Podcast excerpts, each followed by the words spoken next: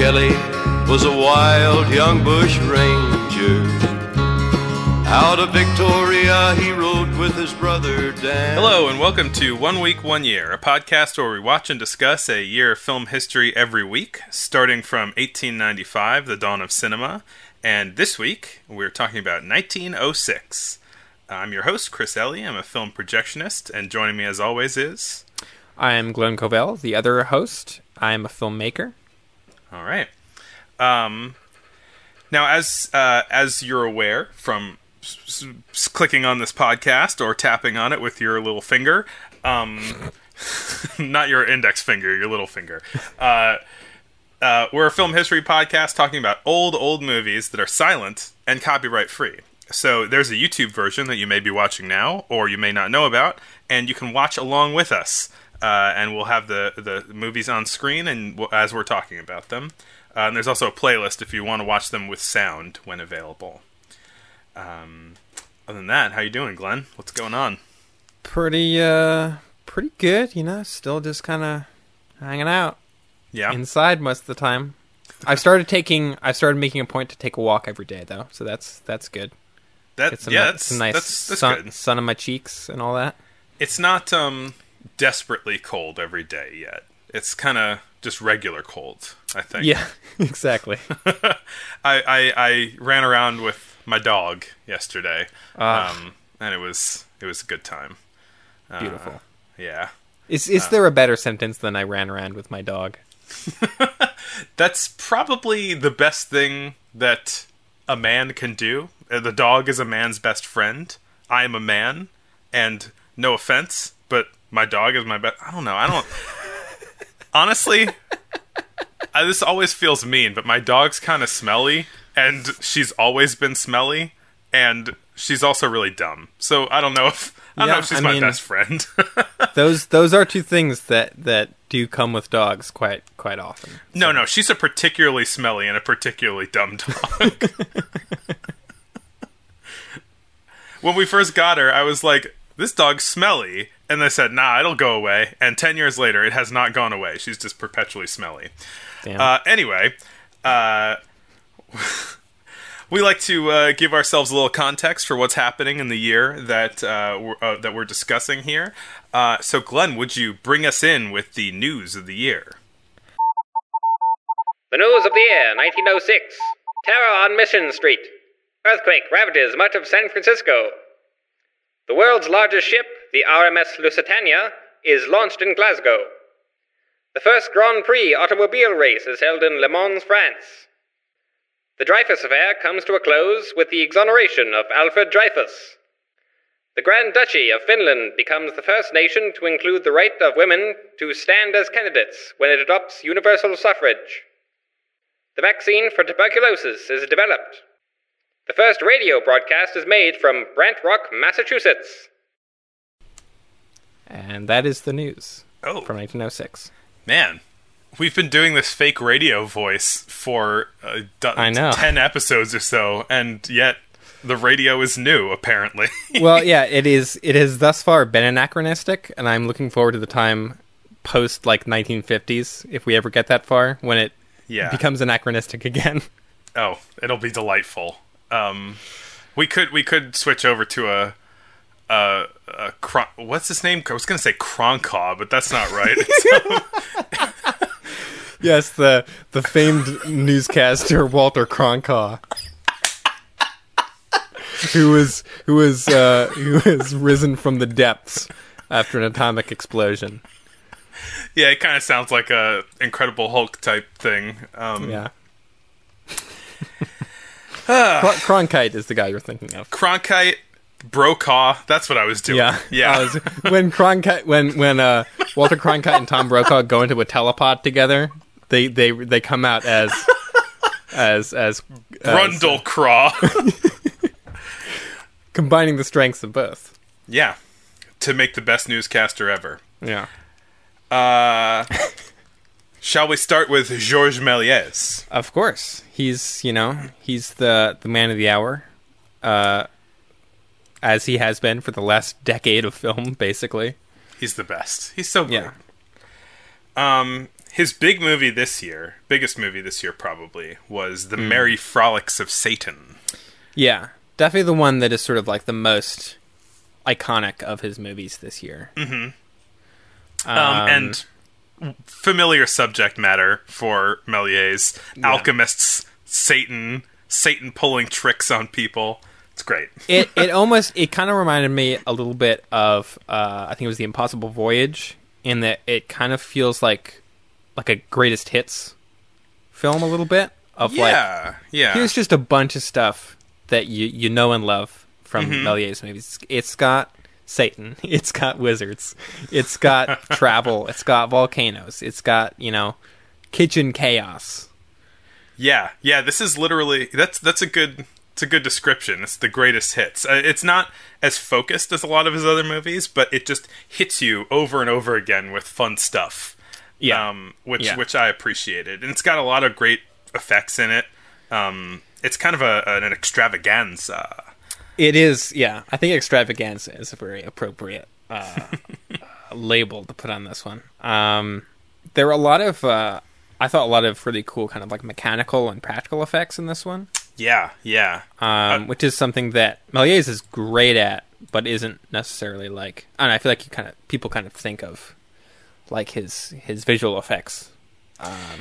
yeah. His visual effects are always kind of bolstered by strong chops in theatrics uh, and like practical theatrics. Uh, I Yeah. think that's why his stuff ends up being a lot more polished than everyone else. Yeah, there's a lot of like acrobatics and and like cool like set things that well like trapdoors and stuff. Yeah, there's a, a, a particularly. Um, I think there was a gag in one of his earlier movies where someone was sitting on a chair and then the chair all of a sudden got really tall and then he was sitting on this like this chair that was 10 feet tall or something um, and in the previous movie he did it with a jump cut i think um, but in this one he's got the chair legs that go underneath the stage Yeah. and then it pushes the guy all the way up uh, and so and so it's the chair legs just extending out of the stage. It's really fun. It's a really Yeah. fun effect. And and a good example of of Méliès kind of iterating on previous effects and, and gags and things. Um, yeah, the basic deal of this is that uh, there is a an inventor named William Crackford um, who uh, is visited by, and he's he's this inventor who has all these like dirigibles and strange objects, uh, pla- and blueprints and stuff hanging in his office, and he's visited by this uh, this alchemist's assistant who says like, "Hey." Um, leave alone your ridiculous machines and follow me to my master is the uh, is the official uh, text from the boniment. Um, and uh, so he comes into this alchemist's lab and they get uh, assaulted by strange objects like that chair. um, and so so the alchemist uh, sells them these magic pills basically that will just create uh, uh, whatever, like kind of summon summon all sorts of things, and and he sells them. He he uh, he foists over some money for them, and uh, as soon as the guys leave, uh, Crackford and his assistant. Uh, the alchemist and his assistant turn into Satan, and the alchemist's uh, uh, little little lab lab techs uh, turn into the imps, of course, that represent the seven deadly sins, also according to the boniment. Wow, I didn't I didn't pick up on that. Yeah, it's not really direct in the movie, but I'd I'd like to have more access to the the the boniment um, uh, text because it's kind of Yeah. hard to find, um, and it's really helpful in a lot of these cases because this is stuff that is intended to be read along with the movies. Um, thankfully, Right. I have the Blu-ray that uh, has a guy reading it, which is nice. Um, but uh, he, so the guy, the, William Crackford, he takes the stuff back to his apartment and he just throws the pills on the ground and conjures all these crazy things. Uh, and all these crazy things look cool, but end up being a little sinister. Um, then he goes on a big trip, and uh, the devil is is trying to foil him through his entire trip, and he is trying to prevent him from being able to eat food for the entire trip, so that uh, he goes hungry and suffers um, because he dealt with the devil. Yeah. Um, and then I guess at the end he drags him down to hell, which is great. And roasts him on a spit. it's so good. Yeah. It's uh that that image in particular was was uh macabre enough that I I was a little bit surprised. I'm just like, wow, that's that's an image to end the movie on. yeah. But Méliès loves the devil, man. Like that's the thing is that this movie doesn't really take any kind of moral stance. Um, it's just the devil likes playing tricks. We enjoy Yeah. watching the devil play tricks, up to and including roasting a guy on a spit. Yeah. like this is all fun. well, it's also like I I do feel like with a lot of these kind of devil movies, um, part of it is like kind of you know Méliès has done a couple uh, direct adaptations of of the Faust story uh huh. and that whole kind of thing of like you you made a deal with the devil now you gotta you know pay up Yeah, literally the whole thing of this is that he didn't read the contract well enough that he sold Yeah, over course. his soul. Yeah. Um because he thought he was just buying some cool pills from a guy, you know? Yeah. It's- Which I is how a lot of tragic stories end. yeah classic classic story of you know getting involved in supernatural shenanigans because you didn't read the fine print you know this this movie the santa claus it's it's all over It turns out that we've already all sold our souls after we uh, pressed OK on the iTunes EULA, it's but true. Um uh another movie about a sort of deal gone wrong i guess that Méliès made. Oh man, though I want to I want to mention that there's this one scene in this in this movie that's just Mm. beautiful, which is um uh so Satan has like finally kind of taken them over fully and he turns them he like turns their horse and carriage into this like skeletal horse uh and like a creepy bone carriage or whatever. And they they he pushes he pushes them in the carriage into a volcano and the volcano blasts them out just as they fall in and it blo- it rockets them into the sky and there's this really beautiful sequence where they're just kind of coasting through the cosmos and they're seeing like all of this interesting stuff like float by them and it's it's a really cool it's using a double exposure to just have this background of objects moving along behind them and uh, and they're they're moving to the left and everything's moving to the right and so they just have this this really good like dimensionality to it.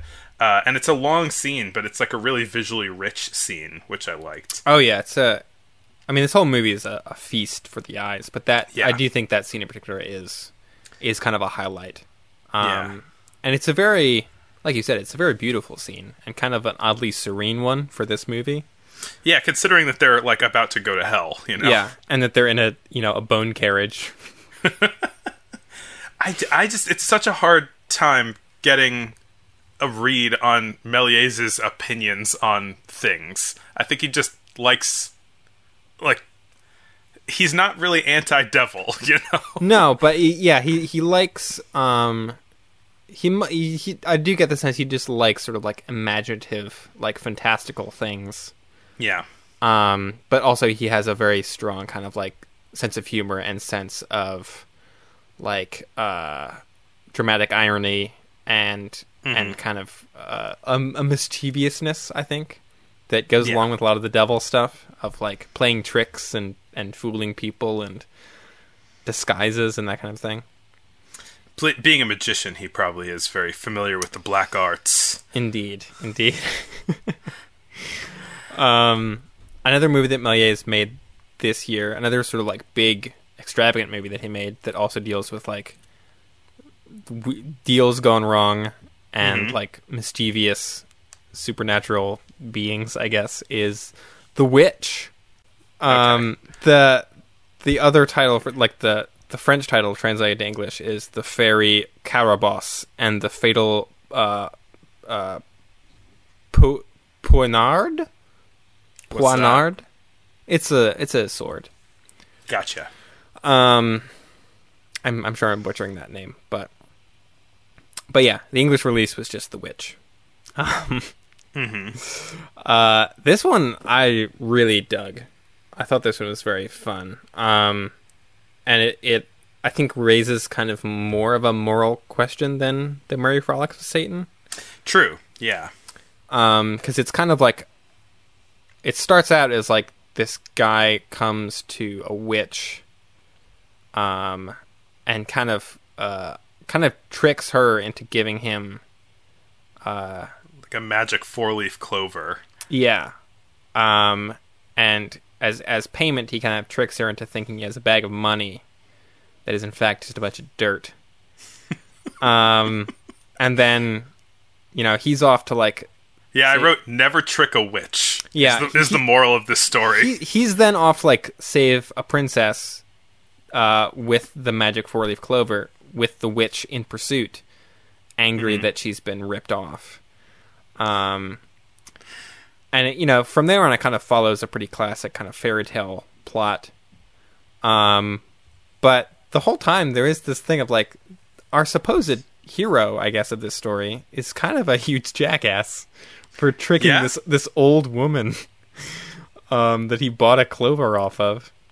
With yeah, dirt. literally, literally, he just, you know, she's just trying to offer her services, and as, Yeah, like- as the local witch. Like she doesn't immediately sort of do anything like sinister towards him to sort of uh, justify his like trickery. You know, it's not like she's clearly like eating babies in the back room or anything. It's just she's just a an old woman with a bunch of magic stuff. Yeah, And he's like, I and you can't, should appreciate that and I can't, respect it. I can't afford this. So I'm just gonna trick her into give me this for dirt. Um, and uh, but yeah, it's it's got a bunch of a bunch of really cool scenes of like Mm-hmm. ghosts and druids and monsters and Yeah, he gets attacked by like Um, a creepy owl and a frog and a snake and a dragon all at the same time. yeah. Um, It's fun. yeah, the, the the sets in this one really kind of stuck out to me as like really really cool. Um, uh, one funny thing about this movie that I read is that it was commissioned by a department store in France to keep kids entertained while their parents shopped, What? which is they had like a theater in the department store. I guess so. Like, but that is such a wild thing to think about. Um, that is weird. I guess like film was sort of enough of then to just sort of like like a novelty kind of uh, not like a sideshow sideshow thing, but something that I guess you could theoretically just like have a room in a department store, like watch this movie about a witch. Yeah, I, and also Um, it'll just keep the kids entertained for what fifteen minutes. I guess so, yeah. Uh, I don't even buy buy a couple things in 15 minutes, but it did make me think like, what if, what if, what if Sears had commissioned Avatar? like, it's such a goofy idea. Did you know that Porco context. Rosso was commissioned by a Japanese airline? Really? Yes. So that people would just have a love of aviation and flying I and want to fly places? So I think originally Porco Rosso was going to be like exclusively shown on their flights, if I'm not mistaken. Interesting. Uh, and then it was supposed to be like less than an hour long, like 45 minutes long or something like that. And Hmm. then it ended up ballooning into a bigger project and getting released theatrically. But I think a lot of it was still underwritten by by an airline. Wow. Cool. Good for them. Um, Porco yeah. is great. Another thing that happens in this movie um, is like there's kind of like a good spirit uh, who assists this guy. Uh, another theme in Méliès's movies is that uh, uh, good there there are bad people like witches and there are good people who appear and grant you swords usually um, That is that is a common occurrence in Méliès movies. and so there's this guy that looks like Karl Marx that who- because he's like this big bearded guy who's holding a sickle. Uh, Right, and, yeah. Uh, and he gives him the sprig to ward off the creatures, and then King Arthur, who looks like King Arthur or something, gives him a sword. Um, and uh, he uh, he rescues this lady from the from the tower and uh, and saves her from the witch. I guess. I don't. I don't. I don't know if those things are related. I don't think they are. I think she was just being held captive in a tower, unrelated to anything else. And then Very the witch weird. is just uh, in a- pursuit. yeah. Um, there is a, a really cool shot of the witch flying on her broomstick, yeah, kind of yeah. done in, a, in the same kind of double exposure, like moving backdrop way. Mm-hmm. Um, Yeah, similar to the like parallax thing that they did in uh, Merry Frolics of Satan. yeah. Um, The the witch is killed by a, a rocket sword. Um, that shoots sparks at the back and flies through the air. Um, and then she falls off a cliff. Um, poor you know, witch. fun, fun stuff. One Yeah. thing that, um, I guess more than one thing, while I was kind of reading about both this and Merry Frolics of Satan, um, I came upon uh, a pretty illuminating discovery, I guess, that um, this and really most of Méliès's kind of big movies are kind of a descendant or part of this uh, French genre of theater, the uh, I guess just fairy plays or fairy operas, mm-hmm. um, or féerie, if, if you want to get technical. I do. Um, uh, féeries were uh, fantasy plays that used a lot of kind of stage effects and dancing and pantomime and acrobatics and you know all the things that we're used to seeing in, in Méliès movies. Uh, but they they started in like the early 1800s, um, and are kind of not quite ballet and not quite opera. And it's kind of this like mix of all of these different things. Um, but I remember, I think last week we were talking about how, like, there's some like interpretive dance in these movies. There's like, oh yeah, the idea of, like, uh, I don't know, the idea of gold is represented by these like gold, golden dancing girls or something. yeah, yeah. Um, and that is ve- that's like a very big part of of uh, the the fairy uh, genre.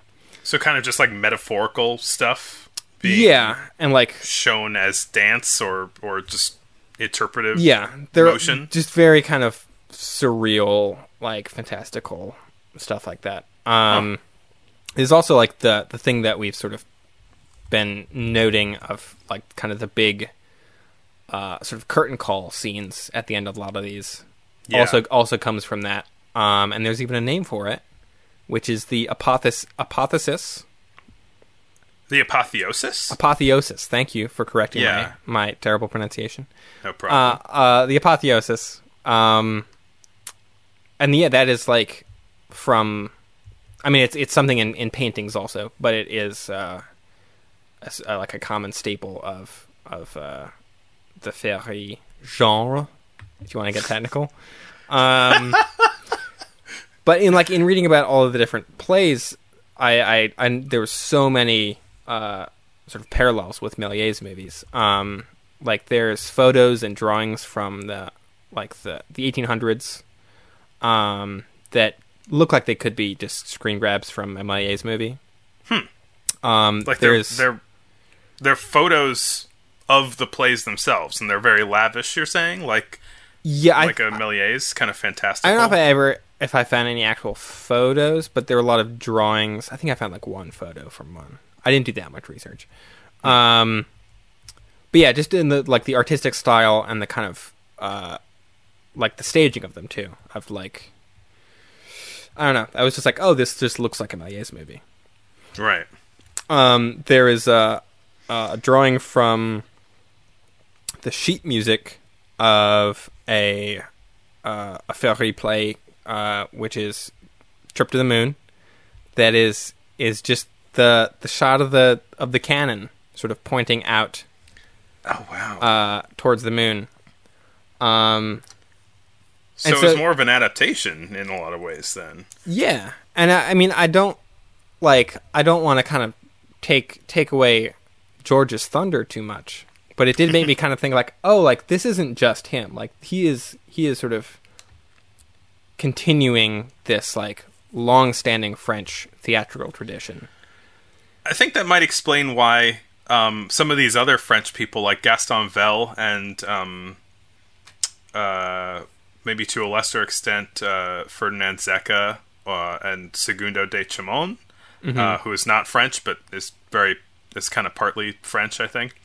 Um, why they're, I feel like they have a bit more of that fantastical style, um, and they have a bit more of a grasp on that kind of thing than other other people do, the Brits or the Americans.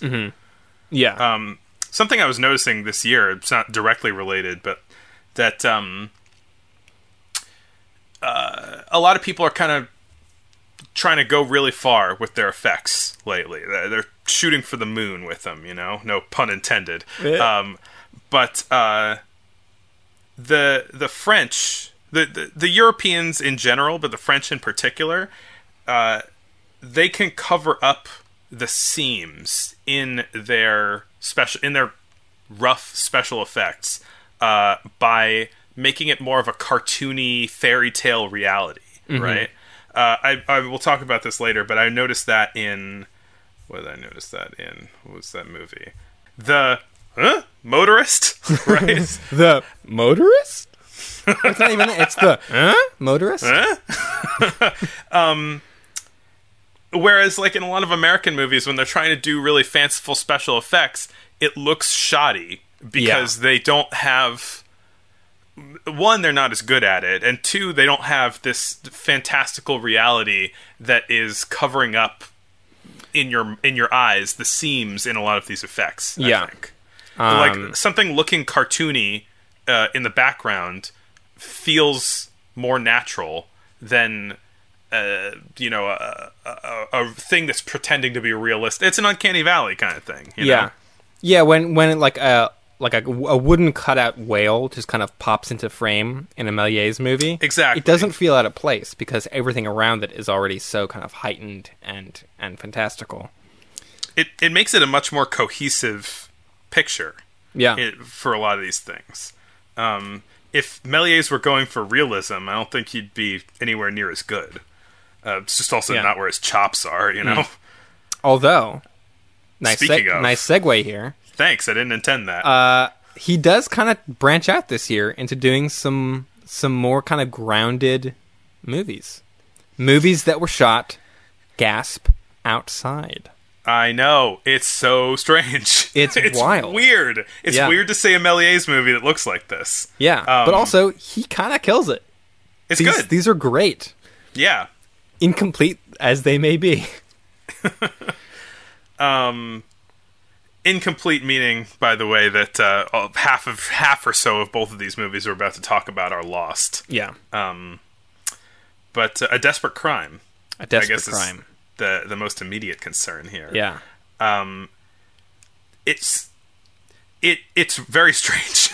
yeah, in that in that it's not strange. Um, it's uh, it's making an American style movie, but yeah, doing doing a great job at it. You know, Yeah. but it's also kind of a stealth remake of History of a Crime too. yeah. But it's yeah. It, it it reminded me very much of History of a Crime since it's it's roughly the same plot, but sort Yeah. of expanded and kind of made a bit more fantastical. Not fantastical, but I guess more like action packed. I don't know.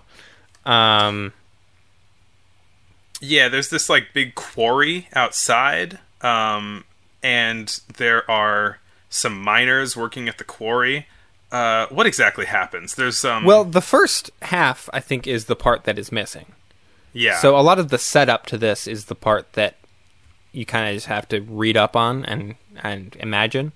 Um, but it's it's yeah, it's like some some bandits, uh, like attack a town, right? Yeah, more or less. And um and y- there there begins this chase through these like wide open outdoor scenes in this Yeah. big quarry and and uh like across these mountains. Um And not like in miniature, like it's a little cutout, like going across like six mountains. It's like Right, not people used to. outside running up and down the sides of mountains. Yeah, and so this uses like a lot of um you know, his his movies are so uh, uh, locked into this theatrical perspective most of the time, and it uses a lot more wide out open shots. It uses more dynamic, more kind of z-axis tran- uh, uh, uh, compositions. Yeah. Um, it it, it becomes a bit of a chase. Uh, the chimney sweep, uh, what we're talking about in a second, has a much more extended chase scene. Um, but uh, the chase genre and the crime genre are, are getting big, and the the conception is that Méliès was sort of trying to get in on these big genres that were happening, especially with Gaumont films, which uh, who were his main competitor at this point. Um, which is kind of crazy that really up till this point, pretty much everyone else has kind of been aping off of Méliès Yeah, for a lot for a lot of the time. Um, and this is really kind of one of the first times we've seen Méliès kind of see see what other people were doing and try to incorporate that into his own his own films. Yeah. Um, Um, and also doing it, still doing it better than them. True. Uh, so, uh, what ends up happening is after the crooks get caught, it becomes pretty much exactly History of a Crime from a Yeah. couple years ago, the Zecca movie. Um, the uh, it, it's it's very melodramatic. Uh, there's the guy is in a jail cell and he dreams not rather than history of a crime where the guy dreams of his pre his past life and the decisions that led him up to his uh, coming execution this guy has a dream of the guillotine that he's about to go to from Yeah. inside the jail cell and also rather than being a uh, a kind of I don't know what you would call it, like a vignette sort of frame. Uh, it's incorporated into the background, and so there's like bricks and stuff, and it's, uh, it's like peeling away the the wall behind him to show his visions. Oh, it's so good. super cool. Yeah, it's definitely like uh Méliès' take on this story, I guess, feels kind of a lot more, I guess, lurid than Zecca's. Zecca's is sort of this like impassioned, like moral tale of this Yeah. guy like seeing the error of his ways and then being led to his death, and it's it's very sort of poetic and dramatic. Whereas Méliès is like, and then he sees his death coming, and then you know, and then sort of him being led to the guillotine in the Zecca one is sort of this thing of the the doors it's opening very dramatically. somber. Yeah, It's very somber, and him being led away to his death. We don't. I don't think we actually see it in the the Zecca one, do we? Maybe you do. I don't remember. I think it just kind of ends right there. Right. Yeah. Méliès is like, no, no, we're gonna see this guy's head come off. He is a he, he has a big history with heads getting removed oh yeah, in removed, some way or getting another. put back so, on, being thrown up in the air, duplicated. so how is he Um, going to have a movie with a guillotine without a head coming off? Yeah, exactly. Um, classic, classic film effect. The beheading. Yeah. Arguably the True. first film effect ever. I, I Um, would not argue with that. Yeah, one one thing about this is like as similar as it does feel to like a Zecca or at times even like some of Edwin S. Porter's stuff. Yeah. Um, it it really moves. I mean, I know like half of it is missing, so that might be Yeah. one reason why it really feels kind of quick. Um, but still, it like it's very, it's very like action packed. Um, yeah.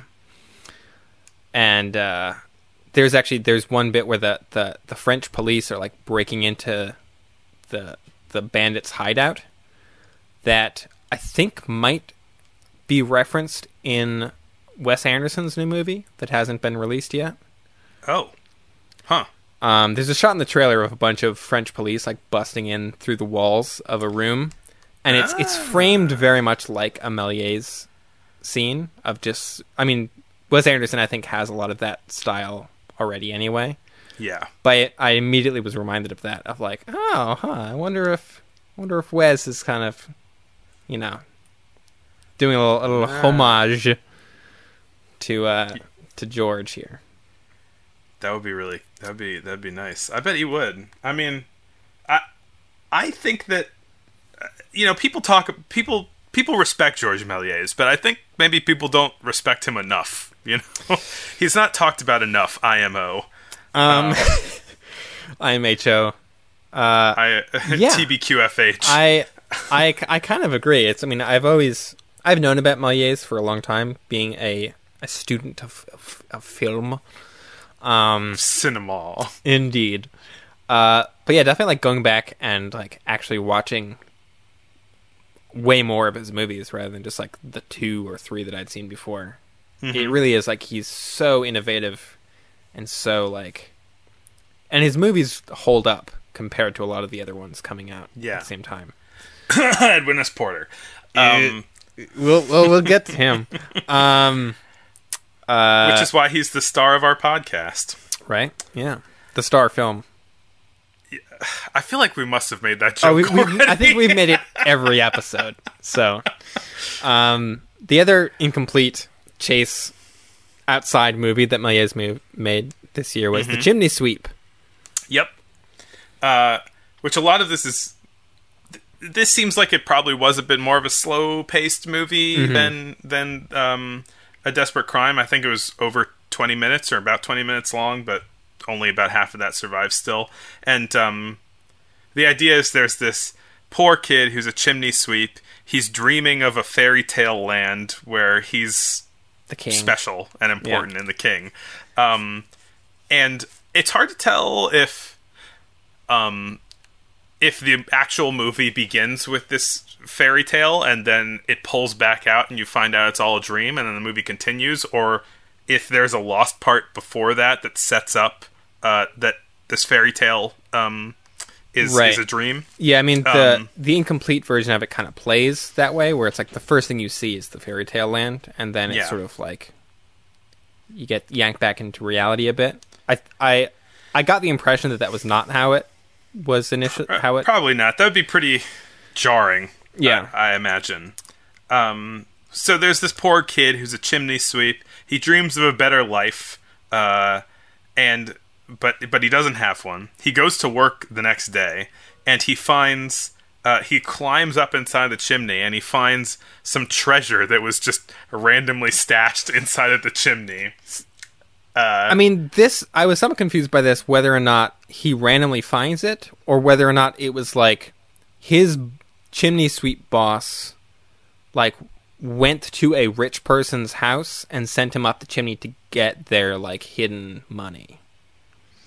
That is might entirely be me, my own projection, but it seemed like there was in that gaggle of people chasing after him after he grabbed the money it seemed like there was one person who was on his side and maybe that was the maybe that was his boss I kind of got the impression that he had like this. His boss is like kind of a shady character, mm-hmm. and so he he sends this like chimney sweep boy up into the chimney to get the treasure, and then the kid just runs off with it, leading to like the big you know the big chase at the end. Yeah, and it becomes a it becomes a british style chase movie uh Yeah. where uh he picks up more and more people trying to chase him as he as he goes through different environments it uses uh uh, it uses forward and backward motion, which Yeah. almost never happens in Méliès movies. Yeah, Um, and it ends. I don't think it ended ended because there's stuff missing, but it ended Right. with him uh, climbing up to the top of a building and everybody kind of "Rah!" uh, along the side of the building, uh, Yeah. trying to get at him. um, yeah. I think there that isn't the original ending, right? There's more. There was supposed to be more after that. That is now. I, I think so.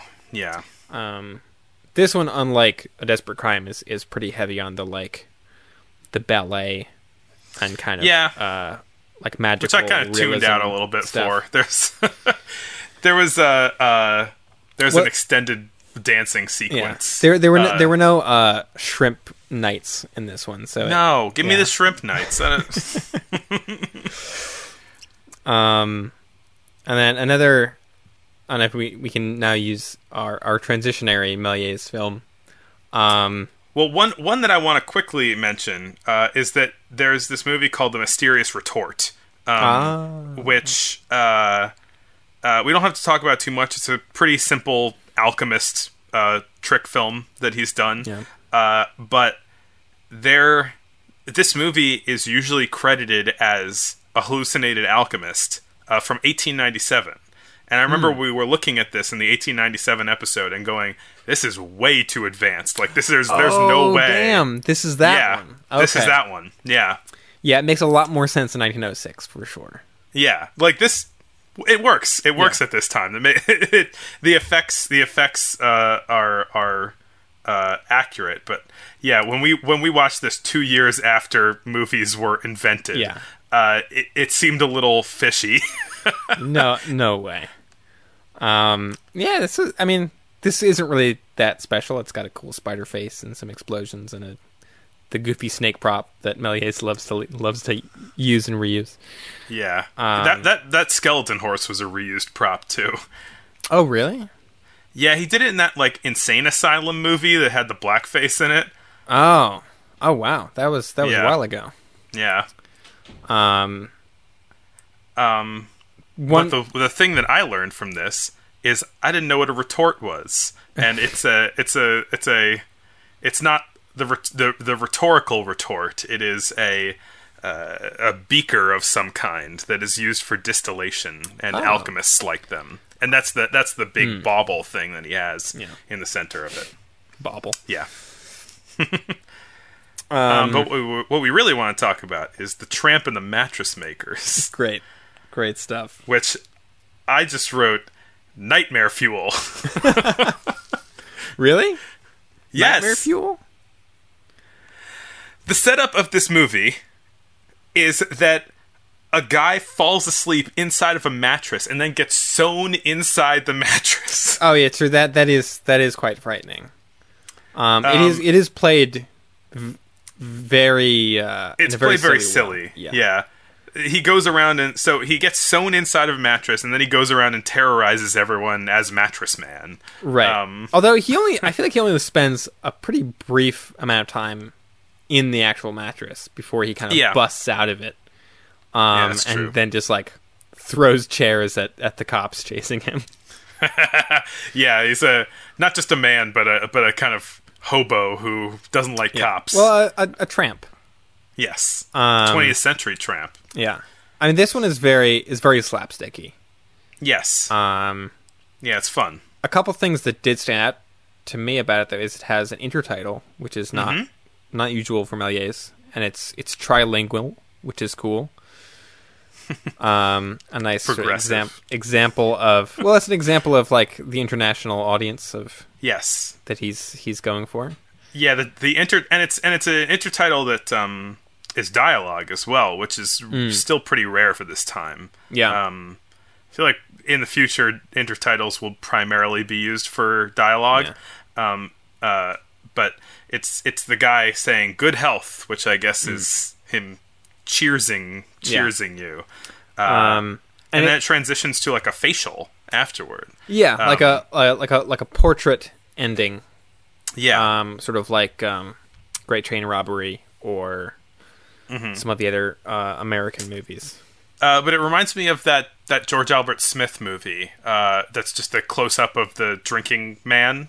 Yeah, um, it's just the the tramp that's just like making faces and at the camera and being silly and and drinking.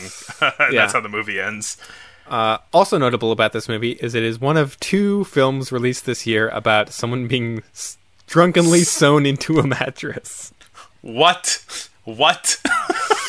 I don't know if this was a, a big problem at the time, but uh, Imagine that would be so funny if there were just a rash of t- people leave, leaving their mattresses unattended and hobos falling asleep. I wonder if it was like know? like some weird local news story that just got picked up. Um, but uh, Alice, a Florida Alice man, Guy- but it's more of a Lyon man. yeah, was the Florida of France. let's um, say it is. Yeah. Uh, Alice Guy, or Alice Guy Blanchet, as she was known later in life. Um, Not quite yet, but but soon. Yeah.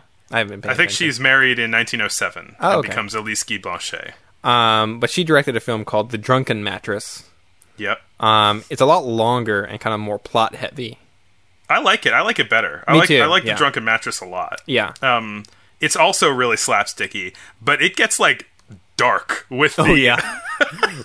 oh yeah. with the with the violence of this of the slapstick. Well, th- this one almost, I think the feels more uh, like in line with the nightmare fuel of being Yes. sewn into a mattress and then awful, awful things happening to you.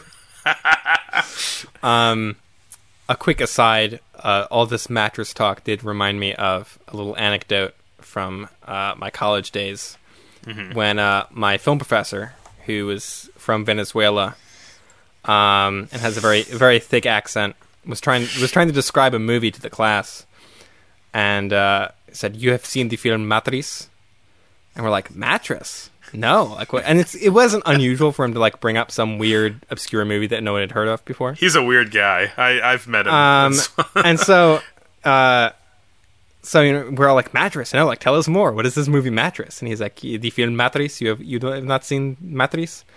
And we're like, no. Like, what is it? And he goes, with Keanu Reeves, Matriz. And we're like, oh, you mean the Matrix with Keanu Reeves? And he goes, yes, the Matrix." uh, and so that is just something that uh, I, I I carry with me every day. and and it took you a long time to find out that he was from Venezuela, right? Because he wouldn't he wouldn't say for the longest time. Um, I guess not. Yeah, because he, he he won't tell you. It was a about mystery. Yeah. Yeah. Um. But anyway, um, so this film, The Drunken Matriz, yes. um, the drunken Matrix. um, there there is also, I mean, I think sort of the the lead character of the Méliès film is the drunk guy, Uh-huh. whereas this yeah. kind of has uh um uh like a central protagonist. yeah the, of- the mattress the mattress maker. yeah, Um, is she a mattress maker? or Is she like a mattress? Uh, Oh, you know, she might have been like airing out a mattress or cleaning it or something Yeah. like that. Yeah. Um, I got the the sense almost that she was more like a uh, like a housekeeper, yeah.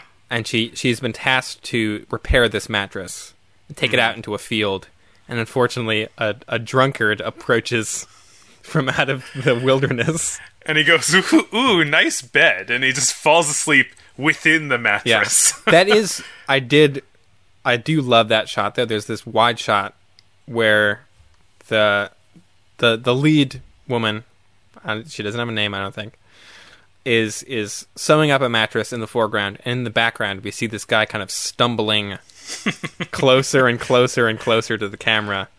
And then she gets distracted and walks off, and he, you know, decides that this mattress looks like a good, a good place to spend the day. It looks like it's about like 9 a.m. He's been up all night. Yeah. Um, and so then she sews him into the mattress and starts carrying it home, and hijinks ensue. Yeah, it's it's very difficult to carry this mattress because there's a drunken sleeping man inside, though she doesn't know that. Um, but the mattress starts kind of acting a little weird um, and fidgeting around. Yeah. uh, and um, so she's she's kind of having a tough time carrying it, and she walks along the side of a bridge and th- drops the mattress. the mattress kind of squiggles out of her hand, and uh, it falls f- like forty or fifty feet off of this bridge like onto the ground. stories. Yeah. Uh, it slams into the ground, and you're just imagining the guy inside. You're like, oh, this guy's Um, dead now. Yeah, and then it gets run over by a car and tangled into the wheels of the car. Um, and she picks it up. She keeps going. There's a guy digging a hole because that's what they did back in the day. Was they just dug holes? Of course. Uh, she falls into the hole with the mattress as if it's a grave or something like that. Um, and you know they almost get buried alive inside of the hole, Bur- sewn into a mattress and then buried under the under the earth yeah. within the mattress. That is some nightmare fuel for sure. It's um it's a very soft, cushy coffin. Uh, and finally, uh, they they pull her out of the hole, and finally she makes it back uh to the the the family who Whose mattress? whose mattress it is. Yeah. She puts the mattress down. This guy is probably just unconscious and he's probably sobered up, but just too beat up to even Yeah. see left from right. Um, but the the couple tries to lie down and sleep on it, and then this mattress just animates and starts jumping around, and they they they freak out and they jump out of bed and they start hitting the mattress with chairs, and and then they throw the mattress out the window. Their demonic mattress. Um, and finally, the guy the guy comes out. right. I, I definitely thought when they threw it out the window it was going to land on the the mattress maker. Um, Yeah, I'm glad that would- did not happen. Yeah, she um, doesn't deserve that. No, he's been through enough already. um, yeah, it's other than the kind of the central premise. I guess it doesn't feel that similar to the Méliès movie. I mean, it's about the hijinks of someone getting inside a mattress, but this is this expands on the idea a lot Yeah. more and a lot better. I think. Um, yeah. Uh, Alice Guy definitely kind of wrings more jokes out of it. You know, I was thinking about how, especially in light of uh, a couple of the other movies that she's made this year, um, a lot of the directors coming out at this time have a very distinct style, like Méliès certainly, um, and you know some of the Brits have have very distinct styles. I feel like Guy Blanchet, like she's. It's not that she's because she's often very good, uh, but she's almost kind of chameleon-y in in what she's making. Yeah. Um, Um, she's she makes this very very silly movie, but then, uh, you know, come her her big film this year is very somber and serious. yeah. Unless you had something else to say about about mattress. Uh, I don't.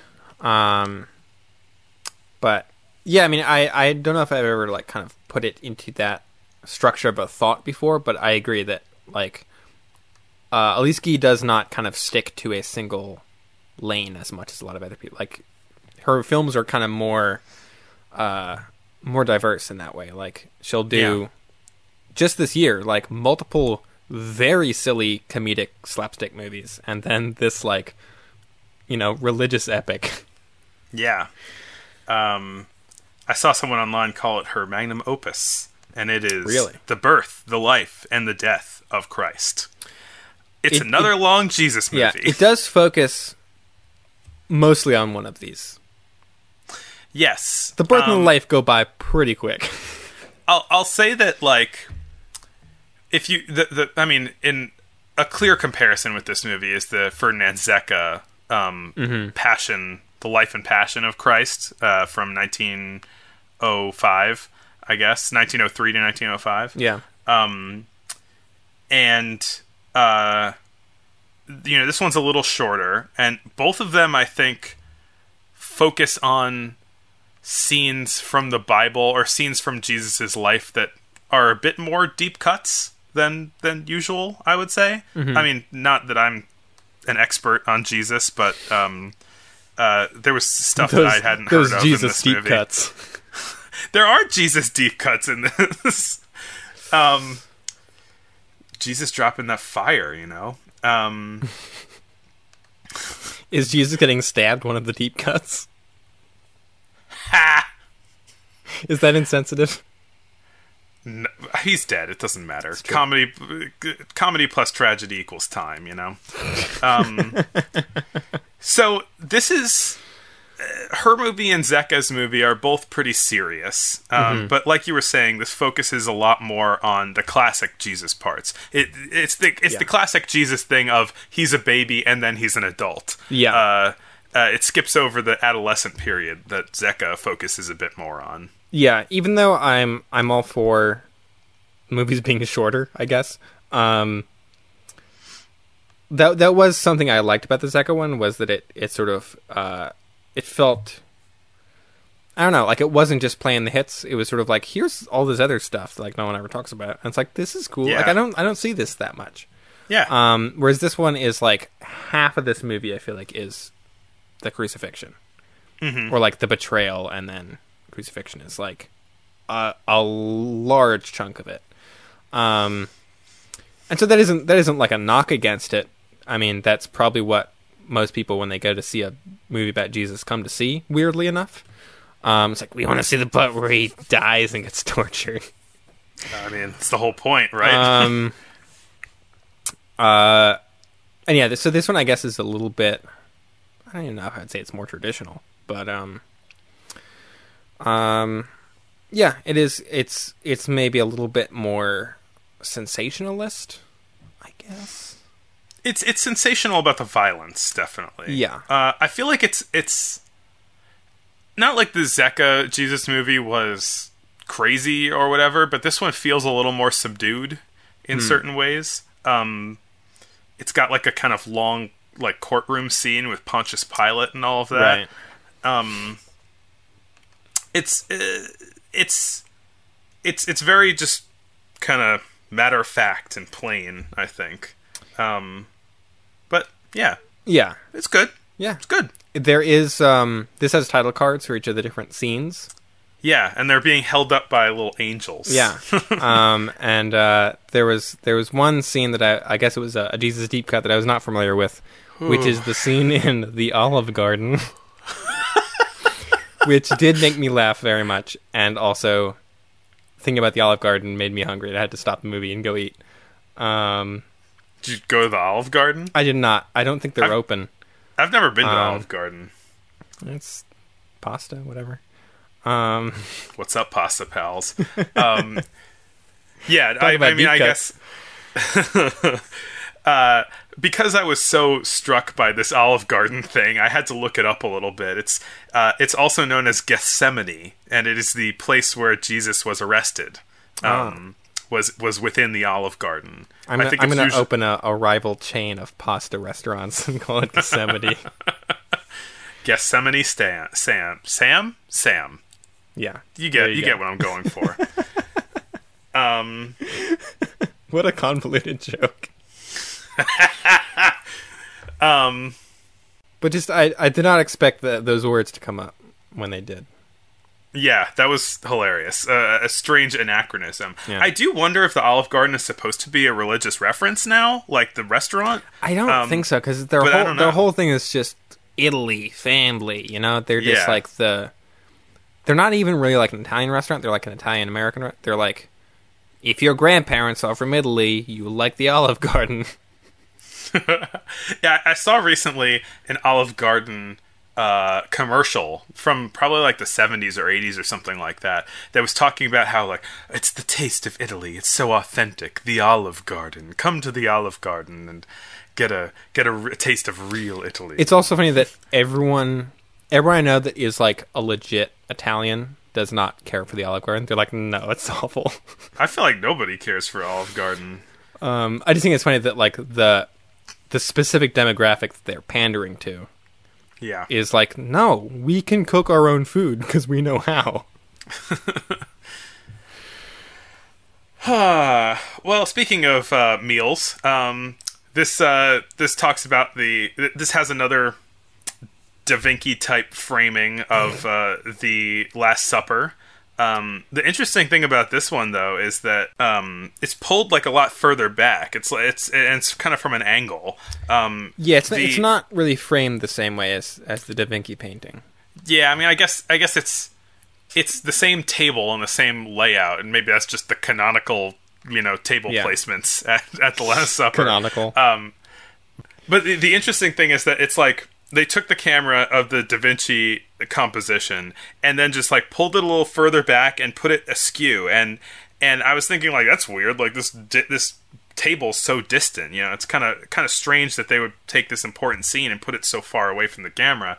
Um, but they but but she did it uh, with a purpose uh, because the the pulled backedness was to show some angels appearing uh, above Jesus in the negative space above the table, Right. and those angels freak out Judas, and he leaves.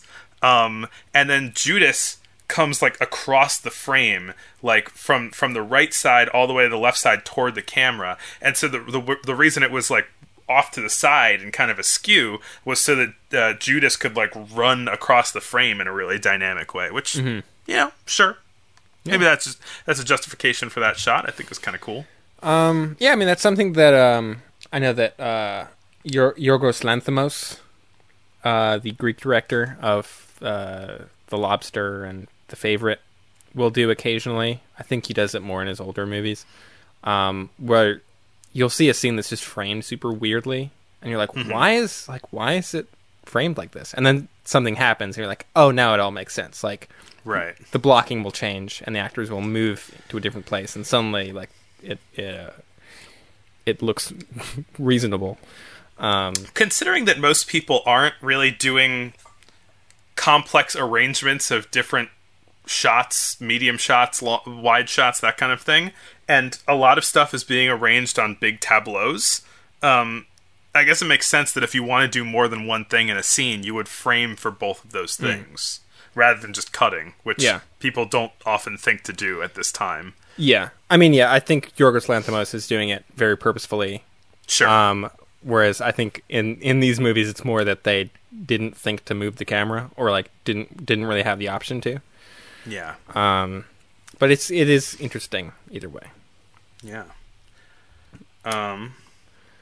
Do you have anything else to say about Jesus? Uh, no, I don't think so. Um, See you later, Jesus. uh, another Alice Guy film from this year that I don't really have a lot to say about. I just appreciate the title is a story well spun, which is about a guy who gets into a barrel and rolls down a hill. Um, yep. Similar to uh, the the mattress maker, the right. drunken mattress. It's another Yeah. guy gets inside of an object and the Yep. hijinks happen. and and gets hurt. yeah. Uh, Um, but you made, I guess, some more sort of uh, like social commentary movies this year. Yeah, the consequences of feminism. And when when you hear about a movie from 1906 called "The Consequences of Feminism," you kind of go like, Ooh, uh-oh." yikes! yeah, Um, and again, like we were talking about with with Méliès and his opinion on on Satan, I'm not exactly sure where like ethically this film is trying to align itself. I, I think it's just trying to be silly. yeah. You know? And I think the the title is a joke. That it's like, ooh, the consequences of feminism is that women are gonna smoke cigars and like boss around men. yeah, and the the men are gonna put on makeup and act all demure and stuff. I mean, it's kind of fun. It's fun. It is. It's It's- cin- it's cinema's first femboys. Yeah. Um, the the um I think it was a Letterboxd review that was just like uh it's like all the women in this are just like drinking and smoking cigars and like kicking ass. Like this this movie's great. yeah, yeah. I mean, I think you know, it's hard. It's hard to say like. Because it, you're making a movie called "The Consequences of Feminism." It's saying something, even like anthropologically speaking. It's it's saying something. Yeah. um, I, I, this this um, suffrage stuff was, as we heard in the news, kind of part of part of the. Um, it, it was in the air. Oh, yeah, uh, for uh, sure. at, at this time, and this is a movie called "The Consequences of Feminism," being made by at this time still the first and only female director yeah. and uh, you know, it's not trying to take a hard stance, which maybe that's probably a self-preservation thing in some way. You know, I, I don't know how much guff she got for being a woman director, but it might not have been zero. Yeah. Um, I, I very much doubt it was zero. Um just considering the olden times and how terrible they were. Yeah, um, And yeah, I, I, this movie doesn't feel like it's a hugely like stabbing political statement. Right? It is mostly just silliness, and I think Yeah. that was kind of the intention. But I also don't think that, uh, like I, I do think her underlying point with it is like gender roles are kind of imbalanced and silly, and when and when- arbitrary. and yeah. when you switch them, everything kind of feels ridiculous. Um, Yeah, I mean, there's something that seems sort of transgressive about it, it through through silliness. Um, the the men and women keep their masculine and feminine clothes, so it's all of these women in dresses who are acting gruff and and picking up dudes. yeah, Um, and there's all these guys in like suits and straw hats and whatever, um, uh, who are just you know acting all all femme and ironing clothes. Um, and you could look at this movie and think that that these things are just to be gawked at. Um, that it's the joke is that the men are feminine and that the women are masculine, W and that's not not the joke. But I think, like you're saying, it, it is getting at something broader about like the arbitrarity of these um, gender roles. Yeah. No, I, I do think there is definitely a definite sort of like uh, intent and sort of like um,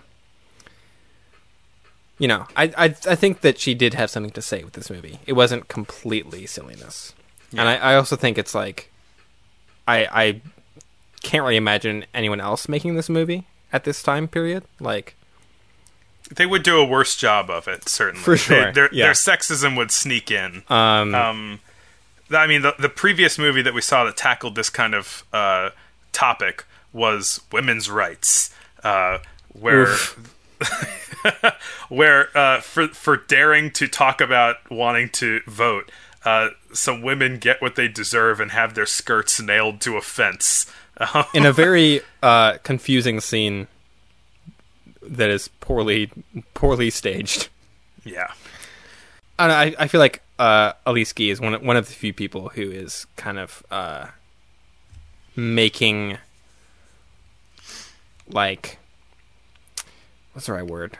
I guess just like political films. Because I mean, George Méliès has kind of gone I mean, into that a little bit with the, the Dreyfus affair.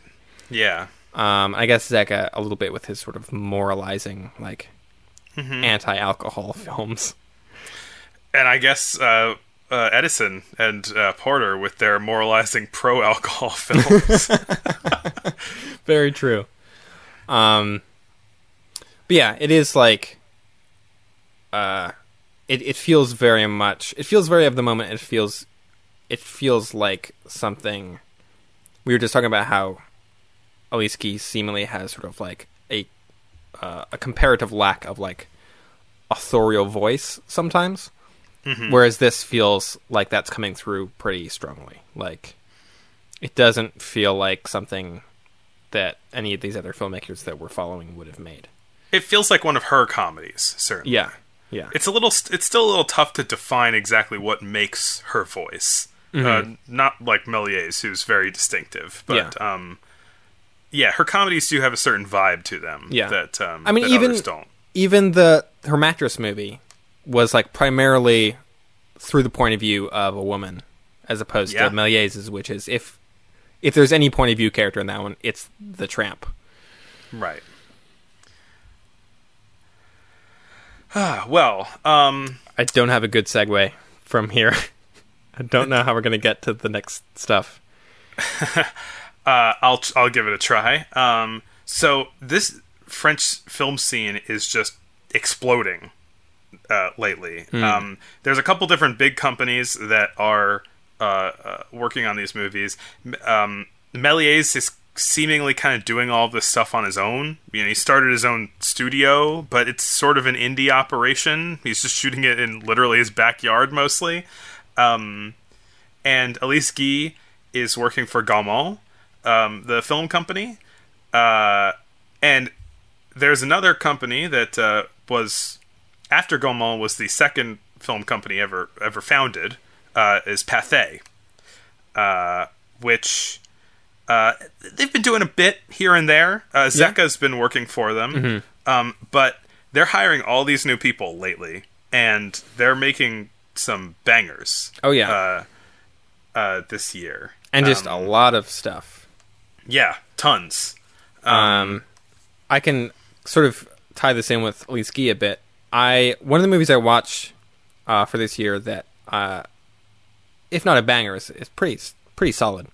Is the Spring Fairy, and I do not know who directed this one because it is Oh my gosh, it is Yeah. so confusing uh, on the internet. It is directed by either Ferdinand Zecca or Alice Guy or Segundo de Chomón or and it was either made uh, or or, Vincent Lorant uh, Heil, Heilbronn, and it was either made in 1902 or 1906. or 1904.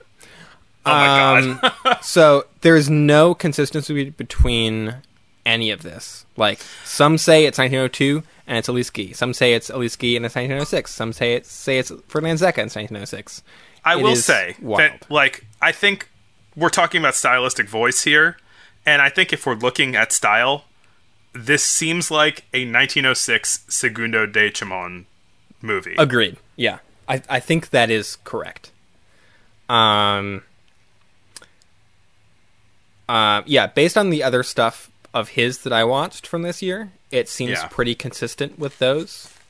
Um, particularly with the um, one of the most, the coolest and most sort of like uh, standout things from it is the um, the hand coloration, which seems a little bit more um, intentional in this than others. Like in other movies, it's sort of like they're just kind of here. Here's some colors of things to kind of give this some pop and some pizzazz. Yeah. Whereas in this, it's used in almost more of like a Wizard of Oz or Sin City or Schindler's List kind of way, where it's Oh, very yeah. deliberate which things are in color and which things are in black and white. yeah. Um, the basic plot of this one is there is uh, a a couple living out in the in the woods, and it's snowing and it's winter, and they uh, they go inside their house, and an old woman is outside, kind of begging to be let in to the warm inside, and being good people, they let her in, and she, seeing that they're good people and that they let her inside, she removes her her cloak or whatever and reveals she's a a, a, a, magical fairy who's Yep. who's young and and and uh, colorful.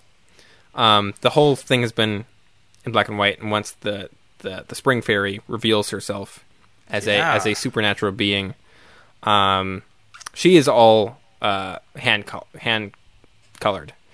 Um, Yeah, I believe um, it's uh, stencil coloring that Pathé does. All, Yeah. all all Pathé movies, if I'm not mistaken, are stencil so it's it's a bit more, it's a bit cleaner, I think, looking than some of the like the other hand painted movies that we've watched. yeah, yeah. Um, and then she goes outside and summons a bunch of flowers. Um, she takes the winter away. yeah, she she brings the spring, I guess. Yeah. Um, and there's some cool like uh like reverse motion of her like pulling flowers into her hands. Mm-hmm. Um, and uh, yeah, it's a cool movie. It's good. It's really it's really pretty, and you can find Yeah. a, a, a very um uh good looking restoration online Yeah. if you look in the right places. Um, but yeah, that that really stuck out to me of how like I just how like d- specific and deliberate the which things had color and which things didn't. Yeah, was cool. yeah. I didn't. I, All- all of the flowers completely have- passed me by. All yeah. the flowers have color outside when they're when they're being summoned. Yeah, and um, and there's a, there's a part where the the couple are trying to they kind of signal that they want a baby by like rocking their Oh, arms that's right, yeah. And uh, and the spring fairy for their niceness, she brings she brings the spring, and then she also gives them some magic orange flowers, and they put the orange flowers on their table, and the the flowers kind of expand, and then and then they pull two babies out. See, and I, I didn't get the, the prompt before that that they wanted babies. So when they pulled Mm-hmm. babies out of the flowers, I was like, "Whoa!" Didn't No, I think that was. I think she was like, "I'll grant you a wish," and uh, and Yeah. they wanted babies, and so maybe that's why people are linking it to Alice Guy Blaché because it's like it, it, it's a fairy that's pulling babies out of plants, Yeah. which is a common theme with her. yeah, um, But this really feels like a Chomón to me. yeah, yeah, for sure. Um, the only other one of his movies that I really have anything I think to say about is Miniature Theater, Yeah, which, which is pretty wild. which is so good. it's so crazy. Yeah. it's so good that I'm. I doubt. I, I I had doubts that it came out this year. You know, Well, because- it- everything seems to indicate that it did. yeah, um, it seems pr- like a pretty big milestone, I guess. Yeah, in that it uses actual stop motion animation Mhm. as opposed With, to like- like, cutouts, which we've kind of seen before. But those kind of, I think, kind of yeah, or like drawings on a chalkboard or something. yeah, which aren't really stop motion. yeah. Uh, Um, whereas this is this is this is called miniature theater or Bob's Electric Theater is Hmm. another name for it. yeah, Um, Bob's and- Electric Theater. uh, it is a so it starts out and it's like three kids playing in the ritzy old timey playroom um, and they have a little uh, set uh, like a stage with Mm-hmm. um, with curtains on it that's probably three feet wide by a Laptop foot and a size. half tall something like sure laptop sized i don't know um, they put it down on a table uh, basically it's it's a stage for doing like hand puppets in or something like that um, and it's this wide shot where you see the kids putting it down and then it actually kind of like punches in Yeah. uh, it, it it goes to a closer in shot that it just the, the the fake stage encompasses the whole screen and and then it plays uh, four acts, one of which is lost, um, of different uh, of stop motion animated like figurines, Yeah. doing Tricks. stuff, Yeah. And it looks so good. It, it's it looks wild. Yeah. Yeah. Um, It's in color too. It's in really good stencil Mm-hmm. color. um, it did feel kind of uh, like a lot of, or like a, a fair amount of some of these early films. It felt very like student filmy to me. Um, just because I feel like they both have this thing of kind of like an excitement and a, a kind of a rawness to them of just like, oh wait, we can like we can do stop motion. Let's just have like objects dance around because we can Right, Um, right. and that's that's very much what this is like the table like does like spins around a bunch of times and then like this thing like does a somersault and then you know Yeah, it's a little indulgent, but I don't think it's like too indulgent. no not at all and it's still considering this is the earliest instance i've ever seen of that ever it's it's nuts it's like this is a crazy new innovative thing Yeah. Um. Yeah, so there's like so like a boxing match, and there's uh there's a guy doing gymnastics on some bars. Um, it's the, the gymnastics is a little a little herky jerky, um, but it's still kind of wild how um these kind of animation principles of anticipation and and follow through of actions. Uh, they they have they're somewhat doing it in this like very very early maybe first stop motion animation. Yeah. Um th- they internalize a lot of what makes good animation even if they weren't practiced at it yet. Yeah. I mean, especially considering like stop motion was like one of the main sort of like visual effects techniques up through like the 80s. Um Yeah. the 1980s, I should say. Um like it's it's a pretty it's like a a, a film staple. Um and this being the first instance that I've ever seen of it, um that feels pretty significant. yeah um uh, another Pathé guy that yep did some some real bangers this year was uh, Albert Cap- Capellani. I would, prob- I would probably say Albert if I wanted to Albert be fancy about it. Albert Capellani. Was he Italian? He wasn't Italian though. He was French. Yeah, Je ne sais pas. Um, his like I guess his big his big movie this year was Aladdin and his Wonder Lamp. yeah, which seems to be the first direct adaptation of Aladdin. Yeah, we've seen like Thousand and One Nights stories being adapted, but we've never seen like Aladdin. Hmm. Um, and it, I was kind of surprised by how familiar it is. Yeah. it's like, oh no, this is just Aladdin. Like, I, I expected it to be like not really that recognizable, and I'm like, no, no, no, this is this is Aladdin. Like, I I get it. I was a little confused though because I'm like, I'm I'm used to Aladdin being like a spry young hunk, and Right. In this movie he's kind of he's kind of schlubby and, Yeah, and he- likes naps. yeah, th- this is like the uh, this is like the the Seth Rogen Aladdin. Um, he's also supposed to be married. I think I I got the impression that he had a wife. I couldn't tell if that was like supposed to be his mom or his wife or something like that. It's a woman that he lives with, and it's it's, Yeah. it's unclear what their relationship is. um, I did because it's a silent film, and the version of it that I watched had no soundtrack. I just listened to the Disney soundtrack. Um, oh, good. Which I put on. I just searched a, a la- like Arabian music. Yeah. um but yeah, the the Disney Aladdin soundtrack works pretty great with this. Um and it you know, it kind of hits a lot of the it's about 14 minutes. Um but it hits a lot of the main kind of Aladdin beats Yep. of like meeting the mysterious stranger who then takes him to the cave where he gets trapped and uh, meets the genie. You know, he finds the lamp, he gets trapped in the cave. Uh, he rubs the lamp, and the genie pops out, and the genie helps him escape. The genie kind of makes him into a prince, And He goes to meet the the princess at the palace. Um, the the lamp gets stolen by the evil guy. I don't think Yeah, it's he's called. I think he's called the magician in this. right. He's he's not like the vizier like he is in the cartoon. Um, there's a magician that steals the lamp, and then uh, in this one, there's like not another genie, but there's like a sort of fairy godmother person Mm-hmm.